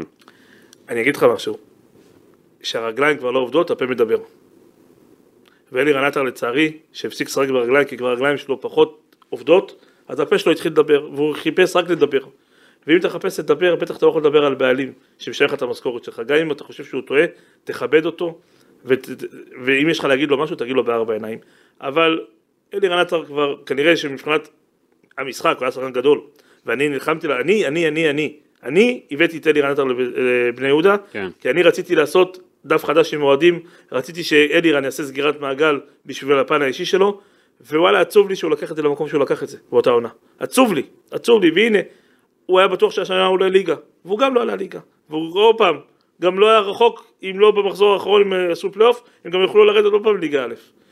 אבל עוד פעם, לא מאשים את אלירן, לא חס וחלילה לא אומר שאלירן אשם בסיטואציה, אבל צריך להבין שאחד כמוהו יש לו השפעה מאוד מאוד גדולה על השיח שלו בחדר הלבשה, על הדברים שהוא אומר, על הדרך ההתנהגות שלו, וחבל שבעונה שלי הוא לקח את הדברים למקום הלא נכון, אני דווקא חושב שהיום הוא במקום הכן נכון, אבל אתה יודע, כבר לפעמים דברים גם שאתה רוצה, אתה כבר לא יכול. אגב, אפרופו, דיברת מקודם על דסואה, אתה יודע שאומרים לי שהוא האריך את החוזה שלו עד 24 שם בקבוצה שלו. אז אני אומר לכם שעד לפני אה, שבוע ימים שהיינו בשיחות איתו, לא היה לו חוזה, אה, אני, אבל זה התמונה ש... אז אה, יכול להיות שזה דברים שלי מהשבוע האחרון. כי אנחנו בשבוע שעבר, יוסי אבוקסיס דיבר איתו, והוא אמר שהייתה לו בעיה לבוא לישראל כי אשתו פחות רצתה את ישראל. כן. אבל כן, רציתי, אני עדיין אם הייתי יכול הייתי מביא אותו. מי עוד אתה כזה רוצה להביא? לא, יש לנו עוד כמה דברים, אבל זה דברים בכדורגל הישראלי. בג'וסווה זה היה משהו להביא מחוץ לקופסה. משהו שונה. כן. אה, למה אתה ודמאיו זה סיפור אה, כזה של אה, שנאה אפילו ביניכם? תראה, קודם כל שנאה אין ממש, לפחות מהצד שלי אני לא אדם ששונא אנשים, אני תמיד מסתכל על הכרת הטוב. אני כן אגיד לך שאני פחות מתחבר לדברים אה, בניהול של משה, בדרך ההתנהלות של משה. אה, אני גם חושב שאני הייתי איתו הכי סופר ג'נטלמן והכי סופר פייר, ואני יודע משיחות ומדברים שאני גם ראיתי בעיניים שלי, שהבן אדם לא רצה, ועוד פעם, אתה יודע מה, אפשר אולי גם להבין את זה, כי בן אדם שנמצא כל כך הרבה שנים במועדון, והמועדון לא מגיע להישגים כל כך גדולים, ופתאום בא בן אדם לא קשור בכלל לכדורגל, ועושה הישגים, וואלה, יכול להיות שבתוך תוכך, זה בסדר, זה מפריע, אני יודע שהוא לא היחיד, יש עוד מספר אנשים שזה מפריע להם בכדורגל, וזה יכול להיות בסדר, אבל uh, אני הייתי הכי ג'נטלמן והכי בסדר איתו, ואני אומר שגם בשביל להוציא בן אדם צריך להוציא אותו עם כבוד, ושהוא בא לרכוש את המועדון ממני, כי בסוף הוא זה שקנה את המועדון, נכון שאלירן עובד לא מוסתר, ואלירן עובד הוא זה ששם את הכסף, ואלירן עובד הוא חבר שלי, ואני רוצה את ההצלחה שלו, אבל בסוף הם ניסו להשפיל אותי ביציאה. וזה מה שעצבן אותי. כי כמו שאני יוצא טוב עם ראש מורם, ואתה יודע, באהבה, הם ניסו לעשות אותי להפוך, הם ניסו להוציא אותי עם ראש למטה, ושאני כאילו... מה זאת אומרת להשפיל? להשפיל זה להביא כסף, שאני צריך להביא כסף מהבית בשביל. שבני יהודה תתקיים, שאתה כבר הבעלים שלה, זה להשפיל. אבל בדרך כלל אתה לא פראייר אתה. זה לא עניין של פראייר, אני הסתכלתי עכשיו מה נכון, נכון לי לקחת בני יהודה לפירוק, או לשים עוד אה, קרוב למיליון שקל ולגמור את הסיטואציה. אז אה, בחרתי את הסיטואציה של לשים עוד מיליון שקל, גם היה לך את ביתר ירושלים, אז היית חייב להיפטר. אבל זה לא קשור אחד לשני, יכלתי לקחת את בית"ר ירושלים גם בלי קשר לבני יהודה. כאילו ברגע שבני יהודה בליגה לאומית, יכלתי לשים את בני יהודה בפירוק ולקחת את בית"ר ירושלים. לא עשיתי את זה, כי לא חושב שלמועדים הטובים של בני יהודה ולמועדון הזה מגיע אה, שהיא תלך לפירוק, בטח לא בשליחות שלי. אני, השליחות שלי הייתה בבני יהודה לעשות טוב, אני חושב ש-90% מהזמן עשינו טוב, 10% מהזמן לא קרה טוב, אבל אה, השכלתי לשים עוד כסף מהכיס שלי, מה שאחרים לא בטוח שהיו עושים את זה, אבל פה התבאסתי, התבאסתי עליהם, כן, התבאסתי לא בגלל הכסף, הכסף הוא לא האישור, המיליון שקל האלה זה לא מה שישנה לי את החיים, אבל אני חושב שלפעמים זה צריך להיות ג'נטלמניות בכדורגל, במיוחד בכדורגל, וכשאתה רוצה לקחת מועדון, תצא גדול, תצא תגיד, גדול. תגיד, איך אתה רואה את כל מה שקורה בבני יהודה כיום? אני חושב שהם הם יעשו טוב, אני חושב שמשה ואלירן יעשו טוב בסוף. הם רוצים טוב, אני יודע שיש להם כסף לשים בקבוצה, אלירן שם כסף, ואני בטוח שבסוף הם ימצאו את הנוסחה הנכונה, לא קל, כי זה כבר שנה שלישית שלהם עכשיו יהיה בליגה לאומית, לא יהיה קל, אבל אני, מהניסיון שיש למשה וגם לאלירן בכדורגל, והם גם הביאו מאמן טוב, אני מקווה, באמת, אני גם בוא ניתן לך סיטואציה, אני אספר לך סיטואציה.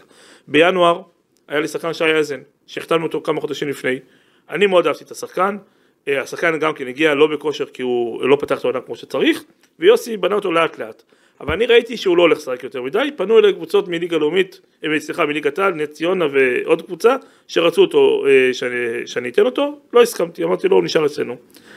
אחרי שבועיים, אלי רנוביץ התקשר אליי, אמר לי, ברק, אנחנו רוצים את שי יאזן. אני דיברתי עם יוסי, אני יודע מהשיחות שלי עם יוסי שהוא לא הולך לשחק יותר מדי, אבל יוסי לא... יוסי דווקא די רצה שהוא יישאר במועדון, אבל הוא אמר לי, הוא לא ישחק יותר מדי.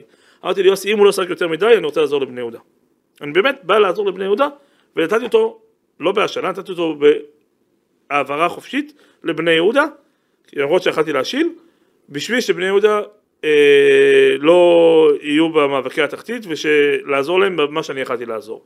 וזה מראה שבאמת אכפת לי במועדון הזה. אתה יודע, אה, אמנם אני לא שם, אבל בניתי את הקריירת הכדורגל שלי משם, ואני בחיים לא אשכח את זה. אני לא הסתרתי את האהדה שלי בבית"ר ירושלים, גם כשהייתי בבני יהודה, ובטח לא היום, אבל אה, בני יהודה היא מועדון שגרם לי להרבה טוב והרבה אושר, ואני לא אשכח את זה בחיים. תגיד, אם מנהלת הליגות בכדורגל, אתה בקשר טוב עם ארז כלפון, היושב ראש, איך אתה רואה את כל ההתנהלות שם? יש כאלה הרי שניסו לעשות הגבלת כהונה, היה כל מיני דברים כאלה ששמעת לאחרונה. עוד פעם, כמו שאמרתי, לצערי יש פוליטיקה בכדורגל, אה, אני חושב שארז כלפון, ולא רק אני חושב, אני חושב שרוב אנשי המנהלת חושבים שארז כלפון הוא הדבר, אחד הטובים שקרה למנהלת. עוד פעם, תמיד יהיה ביקורת, תמיד יש ביקורת, וזה בסדר, אפשר לבקר, כל עוד שזה מקצועי וענייני, לא שזה פוליטי ואישי. אה, ארז פועל ועושה את הדברים, ואנחנו רואים את התוצאות שלהם, גם אם זה מבחינת עוד כספים לכדורגל הישראלי.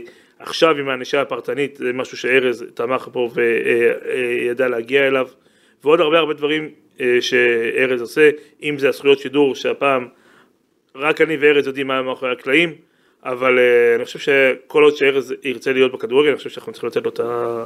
בזמנו דובר על זה שאולי הוא ישתלב איתך בעסקים, אחרי המנהלת. זה לא משהו שהיה פרקטי, זה סתם הייתה איזושהי פגישה ספציפית שהוא הגיע איתי, זה בסדר, אנחנו גם, בואו, גם מותר להיות מיודדים מחוץ לכדורגל, הכל בסדר, אנחנו לא מסתירים שום דבר. אה, ובבחירות להנהלת ההתאחדות לכדורגל, אתה גם אמרת, תמכת בשינוי זוארץ. נכון. הופעל עליך לחץ כבד לתמוך באורן חסון, גם על ידי חברך ג'קי בן זקן ואחרים.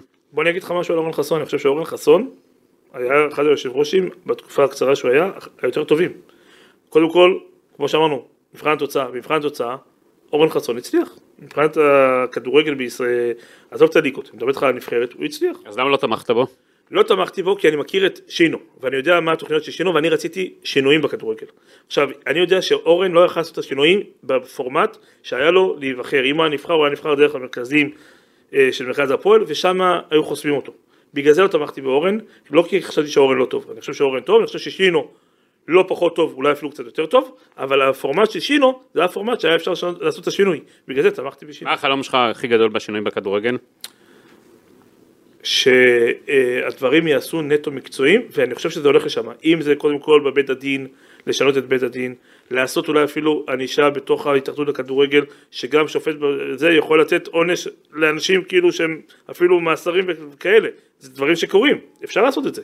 רק צריך לבנות את זה ביחד עם המדינה, לעשות פורמט, בית משפט לכדורגל, לספורט בכלל, שבן אדם אה, עושה ענישה, אה, עושה עבירה. שופט ספורט, כן. כן, אבל הוא יכול גם להיות בתוך הכדורגל, בתוך הספורט. ברק, מה עוד אה, לא עברנו איתך? מה, לא עברתם על הכל? מה עוד נשאר? מה מטרה, מטרה ריאלית לעונה הבאה? אחרי שיהיה את הסגל ואנחנו נדע בדיוק מה השחקנים שנשארים איתנו, אני יכול להגיד לך, אבל אני רוצה לעשות קבוצה טובה, אני רוצה לעשות קבוצה שמחה, אני רוצה שיהיה שמח בירושלים, שהקהל ייהנה, שהקהל יהיה, יבוא ב vibe, יבוא באנרגיות. אחרי גביע, אתה יודע, יש להם תיאבון גדול ברק. ציפיות, כן. בסדר, אבל אני גם, אני גם בא ואומר את הדברים כמו שהם, אני לא מספר את הסיפורים, אני אומר את הדברים כמו שהם, והדברים כמו שהם, המועדון עדיין אה, לא נחלץ, כמו שאמרתי, אני יודע לתת את, ה, אה, את, אה, את החיים, לא את איכות החיים. ואני מקווה שגם יהיה איכות חיים לאט לאט. אוקיי, טוב, אה, זמן להיפרד, אם ככה. תודה רבה. היה קצר איתו. כן, זה רק שעה וחצי. ברק אברמוב, תודה רבה לך. תודה רבה לכם. רק בריאות. תודה.